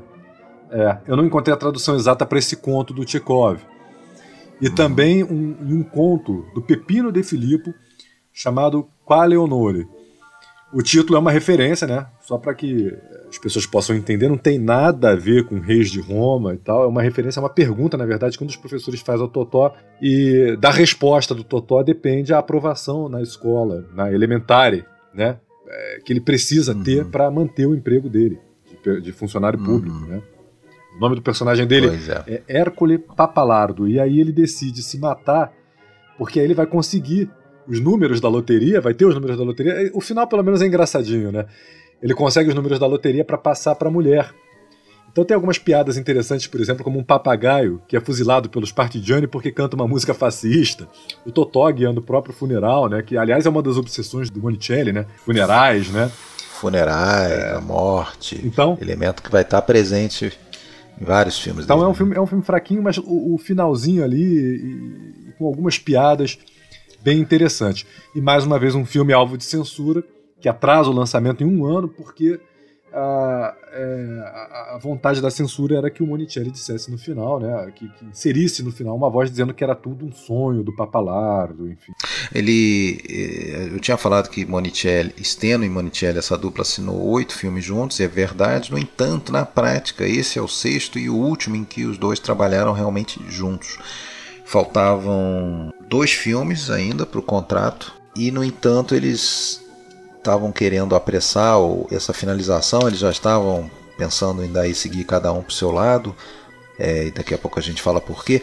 Mas é, eles tinham dois filmes para fazer, então para agilizar, eles fizeram simultaneamente. Enquanto o Steno assumiu integralmente o é, Totó e Ledone, mais um filme do Totó, Totó e as Mulheres, esse sim um bom filme. Concordo, é bom. Eu pelo menos também gostei. Concordo, mas a gente, é, a gente nem vai comentar muito, já que na prática a gente sabe que o Monicelli não dirigiu, apesar de constar nos créditos. Da mesma maneira, o As Infiéis foi só dirigido pelo Monicelli, apesar de também constar externo Monicelli. É, esse sim foi o último então em que os dois assinam a direção. É um filme sério do Monicelli, é um filme que não tem nada de comédia nele, ele é quase um embriãozinho do, do La Dolce Vita, desses filmes que mostram a, a decadência da burguesia, a vida vazia, as né? pessoas, né? A vida vazia. Ele é muito relacionado ao filme do Antonioni também, O Crimes da Alma, a um outro filme do de, de 53 chamado, do mesmo ano chamado Febre de Viver. É, e, e, ele conversa então com, com, com essa com esse, esse tipo de filme, né, em que a gente tem a, a imoralidade da burguesia romana e tal. É, nesse filme, inclusive, a gente vai ter, não é a primeira vez, né? Tony acabou de falar no, no, no Totó e os Reis de Roma, tem o suicídio do, do personagem do Totó. E aqui a gente também vai ter um outro suicídio, né? É, da personagem da, da Ana Maria Ferreiro. E, e, ela, e esse tema passa a ser quase uma marca registrada né, dos principais filmes do, do Monicelli, essa banalidade da, da morte e como que a morte, a tragédia, ela vai estar presente na, na, na, na comédia mesmo, né? É, em alguns casos, inclusive, com pessoas fazendo galhofa da morte, né? Isso. Como é o caso do, dos meus caros amigos, que a gente vai ver lá no segundo episódio, nos filmes mais conhecidos dele. A Ana Maria Ferreiro, né, foi namorada do Vitório Gasman. Né? Teve uma relação, um relacionamento com, ela, com o Vitório Gasman. Ela interpreta a Cesarina, né, que é uma, uma, uma funcionária, uma, uma empregada da, de uma família muito rica. Ah, e o filme é um melodrama, né? um melodrama que conta a história de um a história começa com um industrial, um empresário que pede a um detetive que siga a sua mulher porque ele desconfia que ela o trai com o motorista. É, mas na verdade ele está querendo realmente dar um, um golpe, né? Está querendo dar um golpe. Ah, enfim, o filme mostra um pouco dessa vida desonesta, como você falou, e o curioso é que toda essa elite mostrada no filme, que leva uma vida vazia, né? Todo mundo ali tem telhado de vidro, né? Todo mundo ali tem alguma coisa é, um quê de desonestidade, ou de mentira, né, de uma vida falsa, ou trai o marido, né, aquelas senhoras todas que aparecem no filme traem seus maridos, e a única honesta é justamente a Tisarina, que é a empregada, né, que chega a ser acusada de roubo, porque o filme conta um pouco também da história de, do preconceito contra os mais pobres, preconceito que essa elite tem contra os mais pobres, e tá aí mais uma característica, mais uma vez a característica marcante do Monicelli, os cidadãos de bem. Exatamente, sempre a, a gente per bene, né? Sempre ele, com preconceito uhum. contra os pobres, e aí mais uma vez marcando essa, essa característica do, do, do Monicelli de, de, abraçar os menores, Sim. né? Os mais desprotegidos, os mais desamparados, né? Sim. As pessoas sempre que tem uma dupla e se a dupla se separa, as pessoas gostam de tecer diversas teorias de briga e tal, mas não, não teve nada disso. É, foi só uma realmente uma divergência assim de, de, de profissional no sentido de, de, objetivos. O Steno ele tinha se casado recentemente, ou estava para se casar, comprando casa nova, apartamento, então ele queria faturar mais. E, era, ele, e ele era um cara é, que não tinha grandes preocupações assim de, de, de o filme ser muito comercial ou não. Ele fazia o filme, fazia, queria fazer o máximo de filme possível. Já o Monicelli ele queria ser mais criterioso na escolha, né? Então isso, essa foi a, a, a principal causa da, da, da, separação aí dessa, dessa dupla, né? E o Monicelli daí, então ele vai, é, inclusive no, no início, assim, nos primeiros anos, o, o, o Steno Acho até que ele teve algum sucesso maior, já que ele dirige logo em 54 o filme que firmou o Alberto Sordi como um, um, grande ator cômico italiano, que, que é o, um americano em Roma, né, o da famosa cena da macarronada. Macarrone eu te destruo. e, e, e, enquanto que o, o enquanto que o, o Monicelli dá para dizer que ele vai passar em uns 3 ou 4 anos num período meio que de amadurecimento, né? E vai atingir esse amadurecimento lá no, no Solid Yacht, Os Eternos Desconhecidos, mas até lá ele vai fazer, se eu não me engano, sete filmes entre. Na verdade, esse próximo ele faz ainda em 53, só que o filme sofreu tanto na mão da censura que só foi lançado em 55, que é o Totó e Carolina. É considerado o filme mais maltratado pela censura italiana em toda a história, né? É, foi um dos filmes que a gente exibiu há pouco tempo aí para os seguidores da página Cinema Italiano. É mais um filme com a Ana Maria Ferreiro. É, e, e, e, é, uma, é uma moça é, da cidade interior que foi é, abusada sexualmente, que vai é, para Roma, é, que na verdade é suicida. E então veja bem, já começa todo esse contexto né, de, de, de, de uma jovem suicida que vai para Roma, que é presa confundida com prostituta, é, presa até sem, sem motivo pelo por um policial chamado Cacavalo, que é o Totó, né? Que é um que, jogo de palavras, é né? É um jogo de palavras, o Cacavalo. É, né? é, ele, é, é, isso mesmo que você pensou, quem está ouvindo. Né? É. Caca de cavalo. Caca de cavalo. Ele, ele, ele quer mostrar serviço, então ele prende, ele está tendo uma batida lá na Vila Borghese, no, no, no ponto de prostituição, e ele que não era nem ele era só o motorista da, da, da, viatura, mas ele resolve lá prender alguém para mostrar serviço. E na verdade ele prende uma mulher que estava só ali meio que sem ter para onde ir, né? e ela vai ela, vai para a delegacia e quando é, chega uma conclusão que ela não era uma prostituta é, e que ela tenta, inclusive, o suicídio dentro da delegacia, é, olha, agora você vai consertar a besteira que você fez, prender essa mulher, você vai procurar aí quem são os responsáveis por ela para cuidar dela, para entregar ela. E aí surge essa essa dupla, né, meio forçada, né? E esse filme mais uma vez então tem a amizade aí de um policial com uma uma pessoa toda problemática, né? E a gente vê que ele cuida é, é, melhor dela, né? Do que talvez quem deveria cuidar, o padre, a família, é, enfim. E tudo isso realmente atiçou a censura, né? E, e, mostrou toda essa hipocrisia da igreja numa cena importante do filme, na, passa numa sacristia. É, E então esse filme ficou conhecido como um dos filmes mais bem mais, mais maltratados pela censura na Foram Itália, 82 né? cortes, 82 cortes. O, o filme, é, a, a, requisição do Nada Obsta, né, o Via Libera, foi apresentada em 17 de fevereiro de 1954. A duração do filme tinha ali entre 95 e 100 minutos, 2.959 metros de película. Mas a autorização só chegou um ano depois, um monte de corte, com redublagem, e o filme foi reduzido a alguma coisa entre 80 e 85 minutos, cerca de 2.200 metros de película. Só depois é que ele foi reconstituído né, e pôde ser lançado novamente, é, quase que inteiro, né, em 2008, o crítico e jornalista Tati Sanguinetti e a, Cinema, e a Cineteca de Bolonha, com uma contribuição financeira do Aurélio De Laurentiis, eles conseguiram recompor a maior parte da versão original do filme, e aí ele foi lançado em DVD. Mas mesmo assim teve muita piada que se perdeu nesse processo. É. Não é à toa que esse filme passou por isso tudo e é o primeiro filme solo do Monicelli, não. Não é à toa, não. É porque ele realmente tem essa veia muito mais ácida, muito mais irônica, muito menos, como eles gostam de dizer, solar do que, por exemplo, os filmes do Steno, né?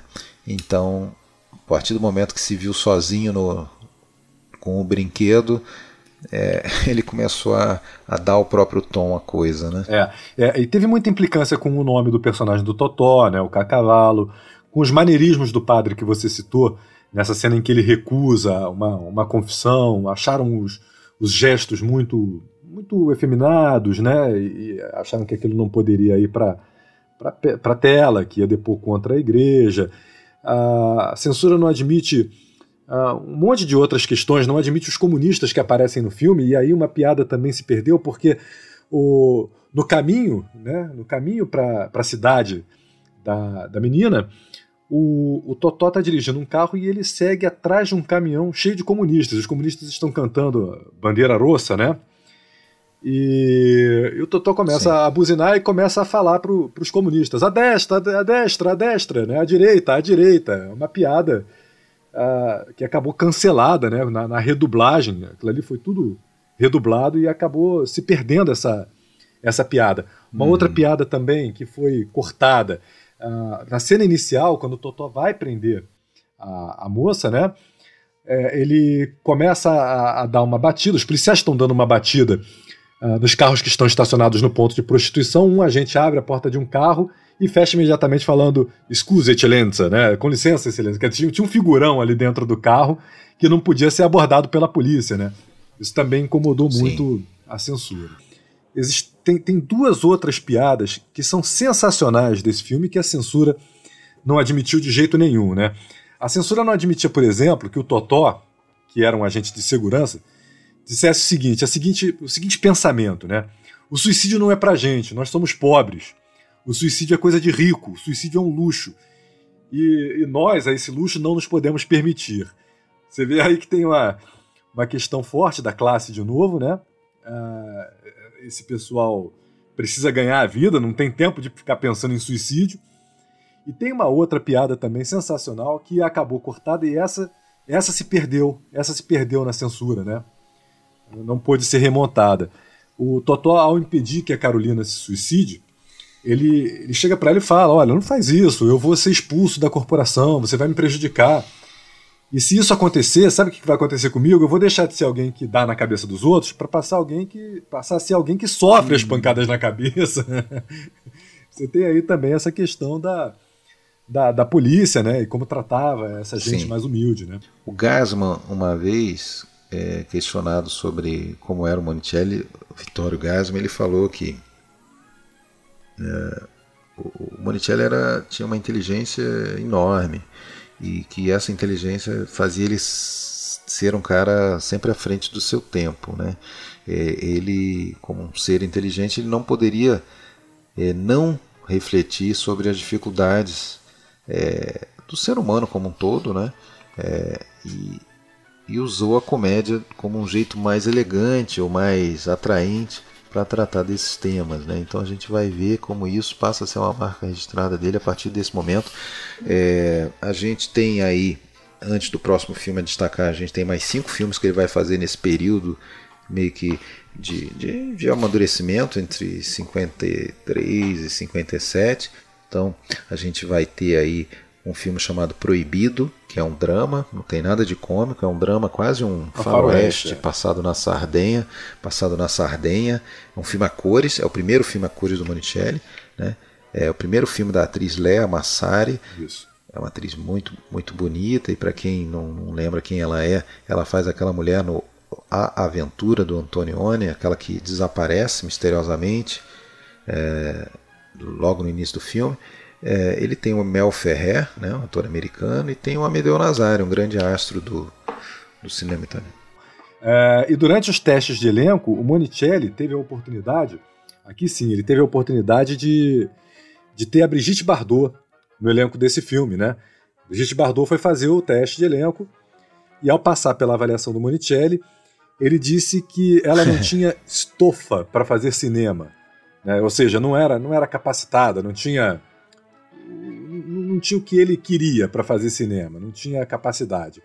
Um, um, erro de avaliação que ele cometeu, mas ele é. tem crédito, né? Porque no final das contas ele lançou a, lançou a Cláudia Cardinale, a Ornella Muti, entre muitas outras hum. atrizes do, do cinema italiano. Sim. Nesse mesmo ano de 55, a gente está falando de ano de lançamento, né? No ano de 55, que foi quando daí finalmente saiu Totó e Carolina, é lançado um, um primeiro filme do, do Monicelli com o Sordi como protagonista. Né? Ele já tinha estado no Totó é, e os Reis de Roma, mas num papel menor, e aqui a gente vai ter o, o Sordi fazendo é, o seu personagem típico, né, que vai marcar a própria carreira do Sordi é, inclusive, de certa forma, a gente vai ter esse mesmo personagem voltando com o, o, o, próprio Monicelli lá em 77, num filme que inclusive é citado como o marco final da comédia italiana, que é o Um Borghese Muito Pequeno, Borghese, Um Borghese Piccolo Piccolo, e ambos os filmes roteirizados pelo diretor, vamos dizer aí, grande parceiro do Sordi, que construiu essa, essa, esse personagem, essa carreira do Sordi, que é o Sônego. Né? Isso. Né? O, o Rodolfo Sonego, Sonego, Sonego, é, não sei exatamente a pronúncia. E ele vai fazer aquele cara que é o, aquilo que o Tony explicou que o quem é de fora não consegue achar tanta graça, mas é o italiano que sempre está se esquivando de se comprometer com alguma coisa, é o cara que, que quer sempre é, se dar bem em todas as situações, né? é um, pequeno aproveitador, né? e na verdade acaba é, se envolvendo na, em, em, em, problemas, mais, mais problemas do que já tem. Né? É. E aí na sequência vem outros filmes, né, Alexandre? O Donatella, é outro filme a cores, né? É, ele tem o Donatella que é um tipo um, um eu, eu comparo aquele Sabrina, né? Um filme assim meio levinho, comédia romântica, assim, grandes. Ele acho que o grande destaque desse filme para mim é, são as belíssimas imagens de Roma, é. né? Filme colorido. Né? Lembra um pouco Princesa e Plebeu também. É, é um filme levinho, né? E depois o médico. É, Il Médico e lo Stregone, o médico e o charlatão. Esse eu achei muito legal. Com, acho que o Vitória, Vitório De Sica rouba a cena, né? Com Mastroianni também. Ah, é um médico que, que chega na cidade e o Vitório de Sica faz o papel de um, de um curandeiro que tem a simpatia de todo mundo. Ninguém procura o médico, as pessoas vão procurar o, o curandeiro. E ali se estabelece uma concorrência, né? O grande tema do filme é justamente esse embate, né? Entre a ciência oficial, né? A ciência da medicina, e do médico jovem mestre, e a crendice, o curandeirismo, a tradição popular, que era muito forte naquele momento ainda na Itália é, sempre foi muito forte essa questão de, de, tradições populares. Então, na verdade, é uma grande crônica esse filme sobre toda essa luta pela modernização do país, né? que em alguns aspectos ele era muito atrasado ainda nos anos 50. Né? É um país que está aí às portas da, da, do seu boom econômico, mas ainda tem nos seus vilarejos, nos seus, né, é, é um vilarejo, esse vilarejo é aquele mesmo vilarejo vamos dizer, como centenas de outros da Itália, onde, tá, onde por exemplo, De Sica tinha feito lá os seus pane, amor e fantasia é, da, da, vida, né? no caso como ator. Né? É, Inclusive, ele segue muito a cartilha. Esse filme segue muito aquela cartilha do, do Pane, Amor e Fantasia, que é um filme do, do Luigi Comentini.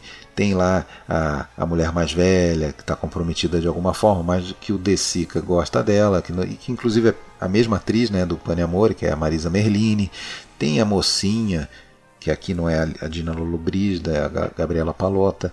Tem, enfim, tem, segue, segue ali uma cartilha dos filmes de paesino, né? dos filmes de pequenas vilarejos do interior do pós-guerra. Né? E mas o grande, a grande questão é essa, né, da, da modernização. Né? Isso. E aí? E por fim, né, o pai fi, pais e filhos. Isso. Né? Pai, é, pais e filhos, exato. Que é de certa forma dá para dizer é, e, e aí todo diretor italiano desse período vai trabalhar fazendo em algum momento fazendo aqueles filmes de episódios, né?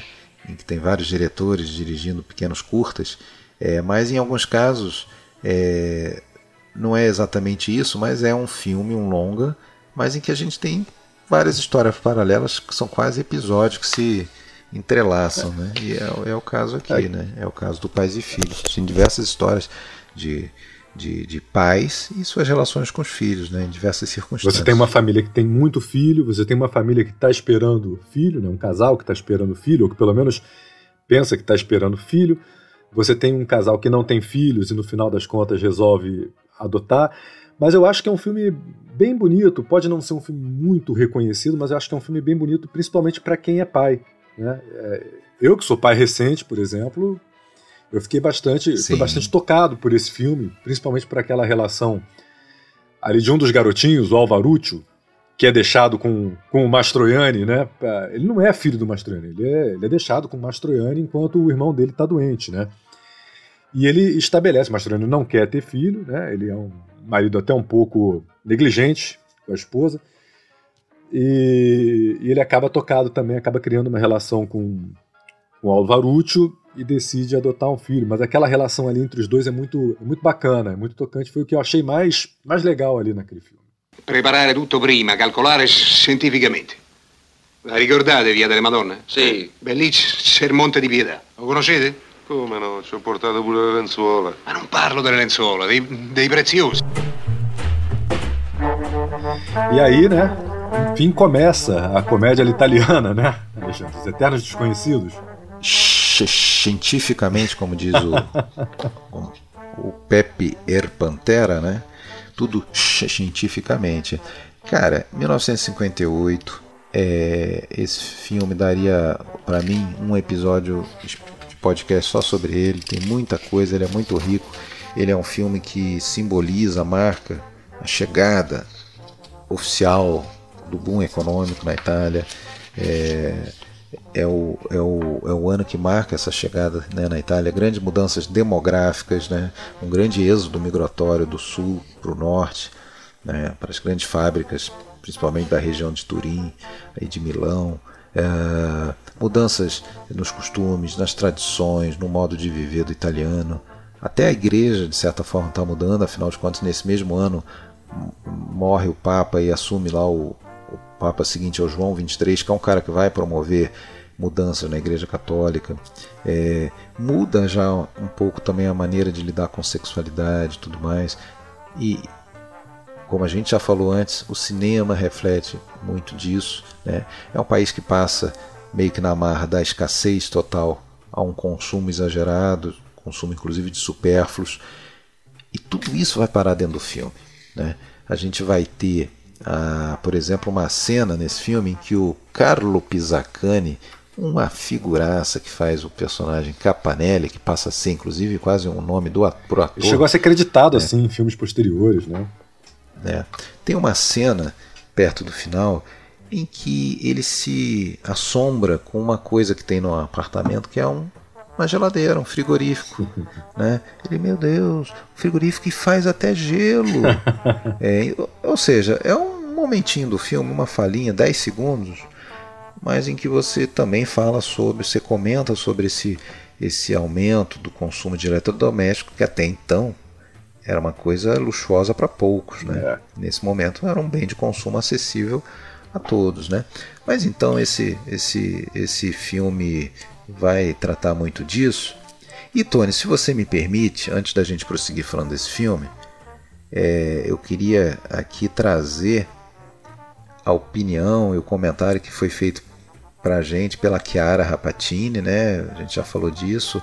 A, a última companheira do, do Monticelli, com quem ele ficou aí de 75 em diante, é, até a sua morte, e a gente conversou com ela e ela falou o seguinte sobre toda essa atmosfera, todo esse significado do, dos Eternos Desconhecidos. Lui cercava di parlare dei temi politico-sociali. Ele procurava falar de temas políticos sociais. Não havia casas na Itália, havia fome, havia pobreza, o desemprego. Ele levava isso para os eternos desconhecidos. Nós vemos uma história muito divertida, muito bem feita, com um ritmo cômico incrível mas enquanto ele fala de um golpe de ladrões que roubam, nos mostra que todos eles, de Totó a Mastroianni, são muito pobres. Vivem em uma Roma pobre, onde o problema é sempre a fome, a falta de trabalho. Eu dei um exemplo muito estranho em um filme que é um filme cômico, mais cômico de Mario, ele, no entanto, nos mostra uma Roma da periferia, em um modo moderníssimo, com uma fotografia grandiosa em branco e preto, com uma música jazz extraordinária e nos passa uma coisa, uma Itália pobre, as primeiras periferias romanas, com esses cinco personagens que são desesperados e porém usa essa música moderníssima. E desse modo ele passa uma mensagem através de outras coisas. É isso, na minha opinião, é isso que deve ser valorizado em Mario, que era a genialidade de não ser didático. Um. Ou fazer como Rossi, faço um filme político. Eu faço rir, mas no entanto te digo algumas coisas. Ele pensava que a arte do cinema não devia jamais ser didática, mas devia de qualquer modo agradar. O espectador devia se divertir, ser sempre um espetáculo popular. Ele sempre disse a todos. E através de um espetáculo popular que vinha dos comediantes, inclusive americanos, como Buster Keaton, Gordo e Magro, ele tinha isso. E através desses métodos do ritmo, da comicidade, fazer passar a mensagem. Isso para mim hoje, que ele está morto há tantos anos, é genial. Muito mais do que quem decide fazer uma coisa precisa. Decide de fazer, appunto, uma coisa Sim. precisa. É bem isso, né? É, é, ela, ela, é, ela ressaltou o quanto que esse filme é parte de, de, um, de um contexto é, ruim, né, de um contexto sofrido para essas pessoas, e, no entanto, ele, ele acrescenta diversos elementos cômicos. Né? É, tem outros sinais ali também dessa coisa do, da modernização, a própria música, né, o jazz. É, primeiro, é o primeiro que, filme italiano a usar o jazz como trilha sonora, né? É uma música de um compositor chamado Piero Umiliani, até não trabalhou muito com ele. Eu acho que ele vai trabalhar também no no Boccaccio, se eu não me engano. E a música dele, a música dele vai contribuir muito para o ritmo do filme, que já é muito bom, né? perfeito. E Sim. é uma música que acaba contribuindo muito para isso também, né? Então, é, o filme ele captura muito bem essa, essa, esse momento, esse momento, da, aquele momento específico em que a, a Roma e a Itália como todo estava nesse pré-boom, né? quase num momento de mudança. É, o filme com, nossa, o filme comenta sobre tantas coisas, sobre as diversidades culturais que são uma, uma grande marca italiana, né? como que é, é um país né, é, que foi formado meio que na marra, unindo várias culturas, tanto é que os dialetos sempre foram e continuam sendo sempre muito fortes, né, e as tradições. Né? E aí é também os bairrismos e os regionalismos e tal. Então você tem, por exemplo, o personagem siciliano, né, que é o Ferry E que não é siciliano, né, é... na verdade, né? Isso que é curioso, né? Isso, aquele ator, né, que era um garçom, ele era garçom em Roma e foi descoberto lá e convidado para fazer o filme, que era Tibério o Murgia. Tibério, Tibério Murgia, assim. E o cara fez um, teve uma carreira de sucesso, fez centenas de filmes. Ele era sardo. Ficou né? muito está estigmatizado nesse papel do siciliano, né? É, enfim. E, e ele tem essa coisa da irmã, né? Ele protege a irmã com, com, com, com uma, um excesso de, de cuidados. A irmã não pode ver nenhum homem. Carmela Componiti, que é ninguém menos do que Cláudia Cardinale. Né? No, no, seu primeiro papel importante, assim, foi o filme basicamente que lançou a Cardinale no cinema italiano. Né? Ela já tinha feito filmes, inclusive na sua é, Tunísia natal, né? porém aqui ela ela aparece de verdade. Né? É verdade. E, e, esse é um filme também que, que marca uma mudança né, no, no cinema italiano, porque é, é, considerado o primeiro filme que abandona essa tradição que a gente discutia no começo do podcast, né, do episódio, do avanço espetáculo, do teatro de revista.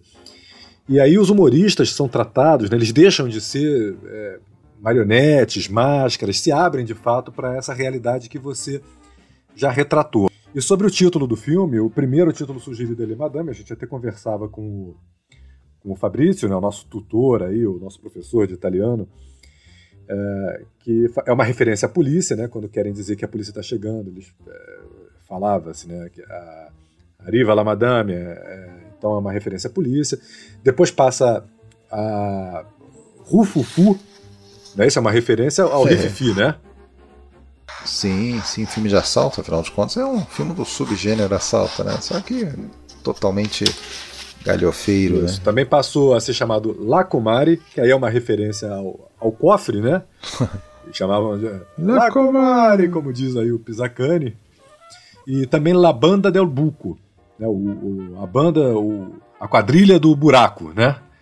E aí, até que chegaram à conclusão que o melhor nome era Isoliti Ignotti. É, no Brasil ele chegou a ser é, lançado nos cinemas com o título alternativo de Rufufu. Horroroso. É muito ruim, também não gostei. Não. É um filme que vai ter uma sequência no ano seguinte, dirigida por um outro cara chamado Nani Loy, que tem a, tem a marca de ser um cara que dirigiu dois, duas sequências de filmes diferentes do Monicelli. Dirigiu o, o, o, o Golpe dos Eternos Desconhecidos em 59 e vai dirigir lá o terceiro filme da, do, dos meus caros amigos. Né? É, o vai dirigir dois e ele vai, vai dirigir o terceiro. É, foi então o filme que lançou esses dois é, caracteristas, como dizem os italianos, esses dois atores coadjuvantes marcantíssimos, o Tibero Murgia, né, o eterno siciliano, apesar de não ser, e o Carlo Pisacani, com a sua napolitano, né? Tem um teste do, do Carlo Pisacani para esse filme que está no YouTube. É, é, sensacional, assim, você vê como que ele é, é aquilo, né? O cara é aquilo. É, é, o jeitão dele mesmo, ele não precisa fazer nada, ele basta, basta entrar na, no quadro e ser Engraçado naturalmente, né? É, com a sua cara de sofrido, de coitado e tal, né? E ele vai estar em outros filmes do, do, do Monicelli depois. Isso. E esse filme a gente tinha falado também sobre essa questão do, do Monicelli ser um, um cara que ressignifica atores. Uma grande preocupação dos produtores era quanto à escalação do Vittorio Gassman nesse papel. Né? Vittorio Gassman, para quem não sabe, ele era um cara que de formação teatral é, clássica, fez Shakespeare, Escambau no teatro, depois vai para o cinema, é, sempre em papéis de vilão, de antagonista. É, ele próprio Gasman diz, é, nos filmes eu estava sempre com aquela cara de bunda, é, aquela cara de poucos amigos e tal. E aqui ele tem que fazer um personagem divertido, né? que é o Pepier Pantera, um lutador ou um pretenso lutador, né? Já que a gente vê no filme que ele no ringue mesmo ele não dura nem 10 segundos. E, e a, só que tinha essa preocupação, então o, uma coisa que ocorreu ao Monicelli, e eu acho que deu muito certo, foi aplicar no Gasman o que muitos dizem que é algo que vem lá das origens cômicas do próprio Monicelli, que era a comédia dell'arte, né? aquela coisa que permeia toda a comédia italiana, né? É... que é o uso de máscaras nos atores, né? No, no, e ele faz uma verdadeira máscara, né? Mexe na testa do Gasman, no cabelo do Gasman, no nariz, é, na boca, põe um implante dentário, então ele fica com aquela cara de lutador, meio brutamontes, meio bocosão, né? Ah, até a cena engraçadíssima, né? Quando, quando o Gasman vai ser recrutado pro golpe, né? Pro, pro Cosmo poder sair do, da prisão, não é isso? E que ele, e que ele isso, diz que isso. não pode, que ele vai lutar e tudo mais, que ele é um boxeador e que ele vai ganhar. Etc. Quando ele sobe no ringue, na primeira pancada que ele leva, ele cai, o famoso queixo de vidro, né? Ele é muito cheio de si, mas. É, e essa.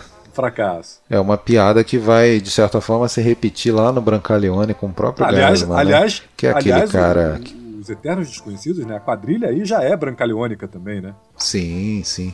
É, é, é aquele cara, mas é aquele cara um tanto mitômano, né? Que se acha maior do que é de verdade e acha que está muito acima do, do, dos outros que estão tentando convocá-lo para alguma coisa, e depois ele vai ver que na verdade ele é, ele é igual a eles, né? ou pior. Então ele tem que baixar um pouquinho a bolinha dele. Você falou de quadrilha, de exército, de grupo. Isso lembrou uma coisa importante, que todos esses filmes, basicamente, que a gente está destacando essa noite, são filmes em que o Manicheri até dizia: eu faço sempre o mesmo filme. Grupos de pessoas é, que vão empreender alguma busca, alguma coisa, vão atrás de alguma coisa e é um objetivo maior do que o que eles estão preparados para conquistar. Então eles já estão sempre fadados ao fracasso. E nessa jornada, claro, eles vão passar por situações cômicas, situações hilárias, tragédias, uma mortezinha aqui, outra ali, passa a ser tradicional do, do pro Monicelli. Aliás, o filme, o filme já começa com um baita fracasso, né? Que é a primeira cena em que o Cosimo e o Capanella não conseguem roubar um carro, né? já começa já começa ruim o negócio ali. E, e você lembrou bem, porque tem uma fala no filme que é sensacional e que reflete exatamente o fracasso desses caras, né? Que é, é eu não lembro agora quem é que diz, mas fala o seguinte: Roubar é um trabalho difícil, é preciso gente séria, não como vocês, vocês no máximo podem ir trabalhar. Exatamente, é o, é o personagem chamado Tibério, que é o do, do Mastroianni. Né? Qual a origem desse, desse filme? Esse filme ele nasce, ele tem diversas, vamos dizer, influências, né? Diz que ele parte de um conto do Ítalo Calvino chamado Furto em Pasticceria. Eles aproveitam cenários, inclusive do Noites Brancas do Visconde, que tinha sido filmado no ano anterior. Eles aproveitam alguns esquetes cômicos que tinham sido feitos aí por uma dupla de comediantes da época, o Mário Riva e o Ricardo Billy. Uh, e também o título, né, pelo qual acabou sendo o título definitivo, o Solitinhote, era uma expressão, um jargão jornalístico comum, né? É, é, aquelas notícias criminais em que não se tem pistas, né? Então são os desconhecidos de sempre, né? São o, até eu acho que perde um pouquinho na tradução quando fala os eternos desconhecidos, né? É, seria os desconhecidos é um pouquinho, seria os desconhecidos usuais, né? O solite. Tem uma mudança de, sempre, de sentido, os né? usuais, né? os costumeiros. É, agora, a história parte aí desse conto do Calvino e foi uma sugestão da Suzu Tchek D'Amico, né? Só que o Monicelli não gosta do final ali com, com os doces, que na verdade o, o, ladrão perde a cabeça, começa a comer os doces durante o assalto até a polícia no chegar, livro, né? né? E aí os policiais. É, no livro. Os policiais também veem aquilo, perdem o controle e o ladrão consegue fugir levando os doces que ele quer dar para a namorada, né? Isso no livro. Ah, o Monicelli não gosta, não está convencido dessa ideia dos doces. E assim ele chega, né? Ele acha que precisa de alguma coisa para dar certo ali para aquele grupo de pobres coitados, né, que estão tentando empreender um roubo, estão tentando se virar. E assim ele chega à ideia final do pasta e ceci, né, é, a massa com um grão de bico, né. Esse filme, outro indício aí dessa modernização, tem, tem eles tocam rock no carnaval, né, o, o Pepper Pantera, personagem do, do Gasman, tenta seduzir uma, uma moça que trabalha no apartamento que eles vão tentar invadir, né? é, que é a Carla Gravina, atriz nova, nova, quase novata, e ela inclusive depois ela seria esposa do Jean Maria Volonté. E tem uma cena em que eles vão no baile de carnaval e tal. E, e aí ele põe a máscara mesmo, né? A máscara de, de, de carnaval com aquele narigão e tal. E esse filme, então, ele tem muitas essas misturas do novo com o antigo, é muito, muito, muito bacana. O Gasman, ele, então, como eu estava falando, ele era um ator ligado ao drama, ligado a, ao ator sério, vilão. E o, foi uma aposta do Monicelli, né? Transformar esse cara num, num comediante. E realmente, e olha só que a gente está falando de um cara que já tinha inclusive tido uma carreira pequena nos Estados Unidos. Ele casou com a Shelley Winters, atriz americana, ganhadora de Oscar, né? É, foi para os Estados Unidos acompanhando ela, fez alguns filmes, ficou famoso internacionalmente, por isso que é um do, do, dos atores italianos desse período mais conhecido no exterior.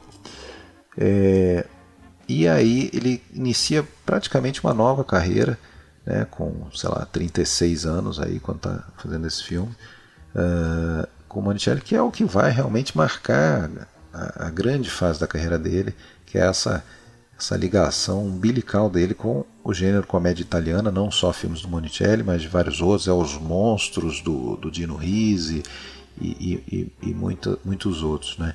É, tem o outro perfume de mulher também do Dino Risi, né? Primeiro perfume de mulher, né?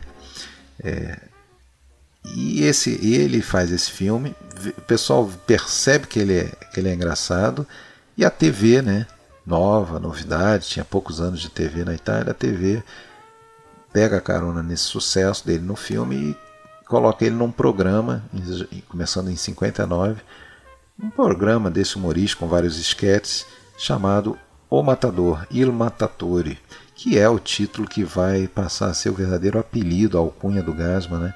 E aí, no ano seguinte, inclusive, é feito um filme do, do, do Dino Risi com esse título, né? Il Matatore, excelente. Então, é, tudo isso começa por mais uma ressignificação de carreira feita pelo, pelo Monicelli, né? Que transforma, que descobre, ele vê ali nele um, um, um ator cômico. Né? É verdade. Agora, o, o filme, né? Tem um tem, no final, né, o, o personagem do, do Pisacane e o, e o personagem do Gasman, né, o, o Capanella e o, e o Pepe, eles acabam indo na direção de um canteiro de obra, né? E o Pepe acaba meio que, sem querer, sendo recrutado para trabalhar. Não é isso? E, Exatamente. Agora, esse é um, ele vai parar por acidente. É, esse, é, esse aí é o final que foi pra tela, né? O, o final original era outro. No final original, né, pelo segundo contam os historiadores, né, o, o Pepe, na verdade, deveria encontrar o pai e o irmão. Aí o pai falaria com ele, perguntaria o que ele estava fazendo na rua aquela hora. E o Gasman mentiria, dizendo que saiu de casa para trabalhar. E esse final aí não, não agradou, não convenceu o Monicelli, ele trocou por esse final que o. É, que, que eu achei sensacional. É, eu também. Tá? Que é justamente, é justamente essa. O fechamento dessa. a conclusão dessa mudança do país, dessa mudança de mentalidade. É, o país despreocupado, o país malandro, o país que vai sobrevivendo de qualquer maneira. Agora tem que trabalhar. Agora a gente quer se alinhar com as grandes economias mundiais, com a, com a Alemanha, com a é, com o Japão, com os Estados Unidos, é, é produção. Todo mundo tem que trabalhar. Deixa de ser vagabundo. Vai pro canteiro de obra, meu, chapa. É, é, essa é a grande mensagem, né? Esse filme é muito rico, tem isso, tem o tema da morte, né? A gente tem a morte de um personagem importante que é atropelado por um, por um bonde. Uh, a gente tem esse final que é um tão triste. A gente tem a questão de fotografia que é magnífica, ele consegue retratar uma Roma noturna, quase de um jeito expressionista, né, com a, com a fotografia do Gianni di Venanzo, grande, grande, grande diretor de fotografia italiano, que infelizmente morreu cedo, nos anos 60, quando estava no auge da carreira. Né, um diretor de, de, de fotografia de, de, de Oito e Meio de diversos outros filmes fundamentais do cinema italiano. Né. Ele mostra que sim, se pode rir das tragédias, né? E esse realmente foi um grande obstáculo né, para a popularidade da comédia italiana, inclusive no exterior. Né? Essa, os, os, estrangeiros não entendiam muito bem essa capacidade do italiano de, de rir das tragédias, de rir deles próprios, dos seus próprios defeitos, essas coisas todas. Né? Depois a gente vai ter mais tragédia no filme seguinte, mas esse filme então é isso, ele marca essa, esse início da comédia italiana, o, o filme é, é, inclusive indicado para filme estrangeiro, né? Isso. Ele é indicado para filme estrangeiro, ele acaba perdendo para o Meu Tio, filme do Jacques Tati.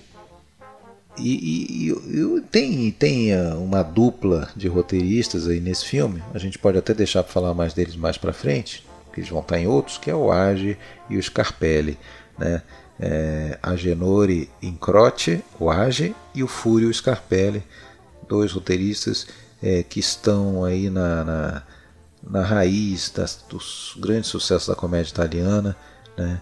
Eles e também um pouco os outros que a gente já citou, o Rodolfo Sonego, o Macari, a Suso, eventualmente, embora a Suso ela transite bem pelos filmes mais autorais e de arte, né?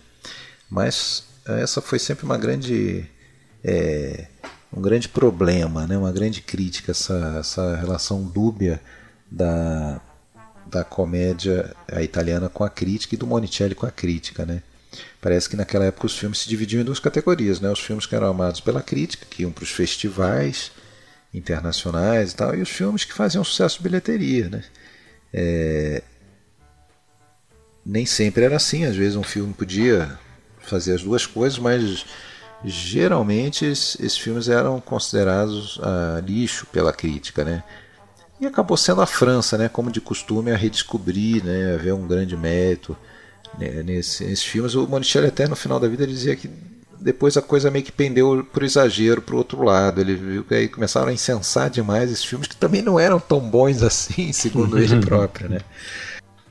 Bom, pessoal, a gente conversou, eu e Tony, e resolvemos que Monicelli é grande demais para dois episódios.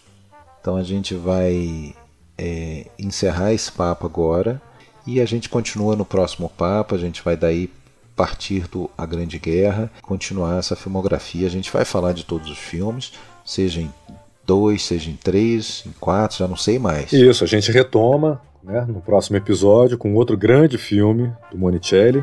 Abraço. Abraço.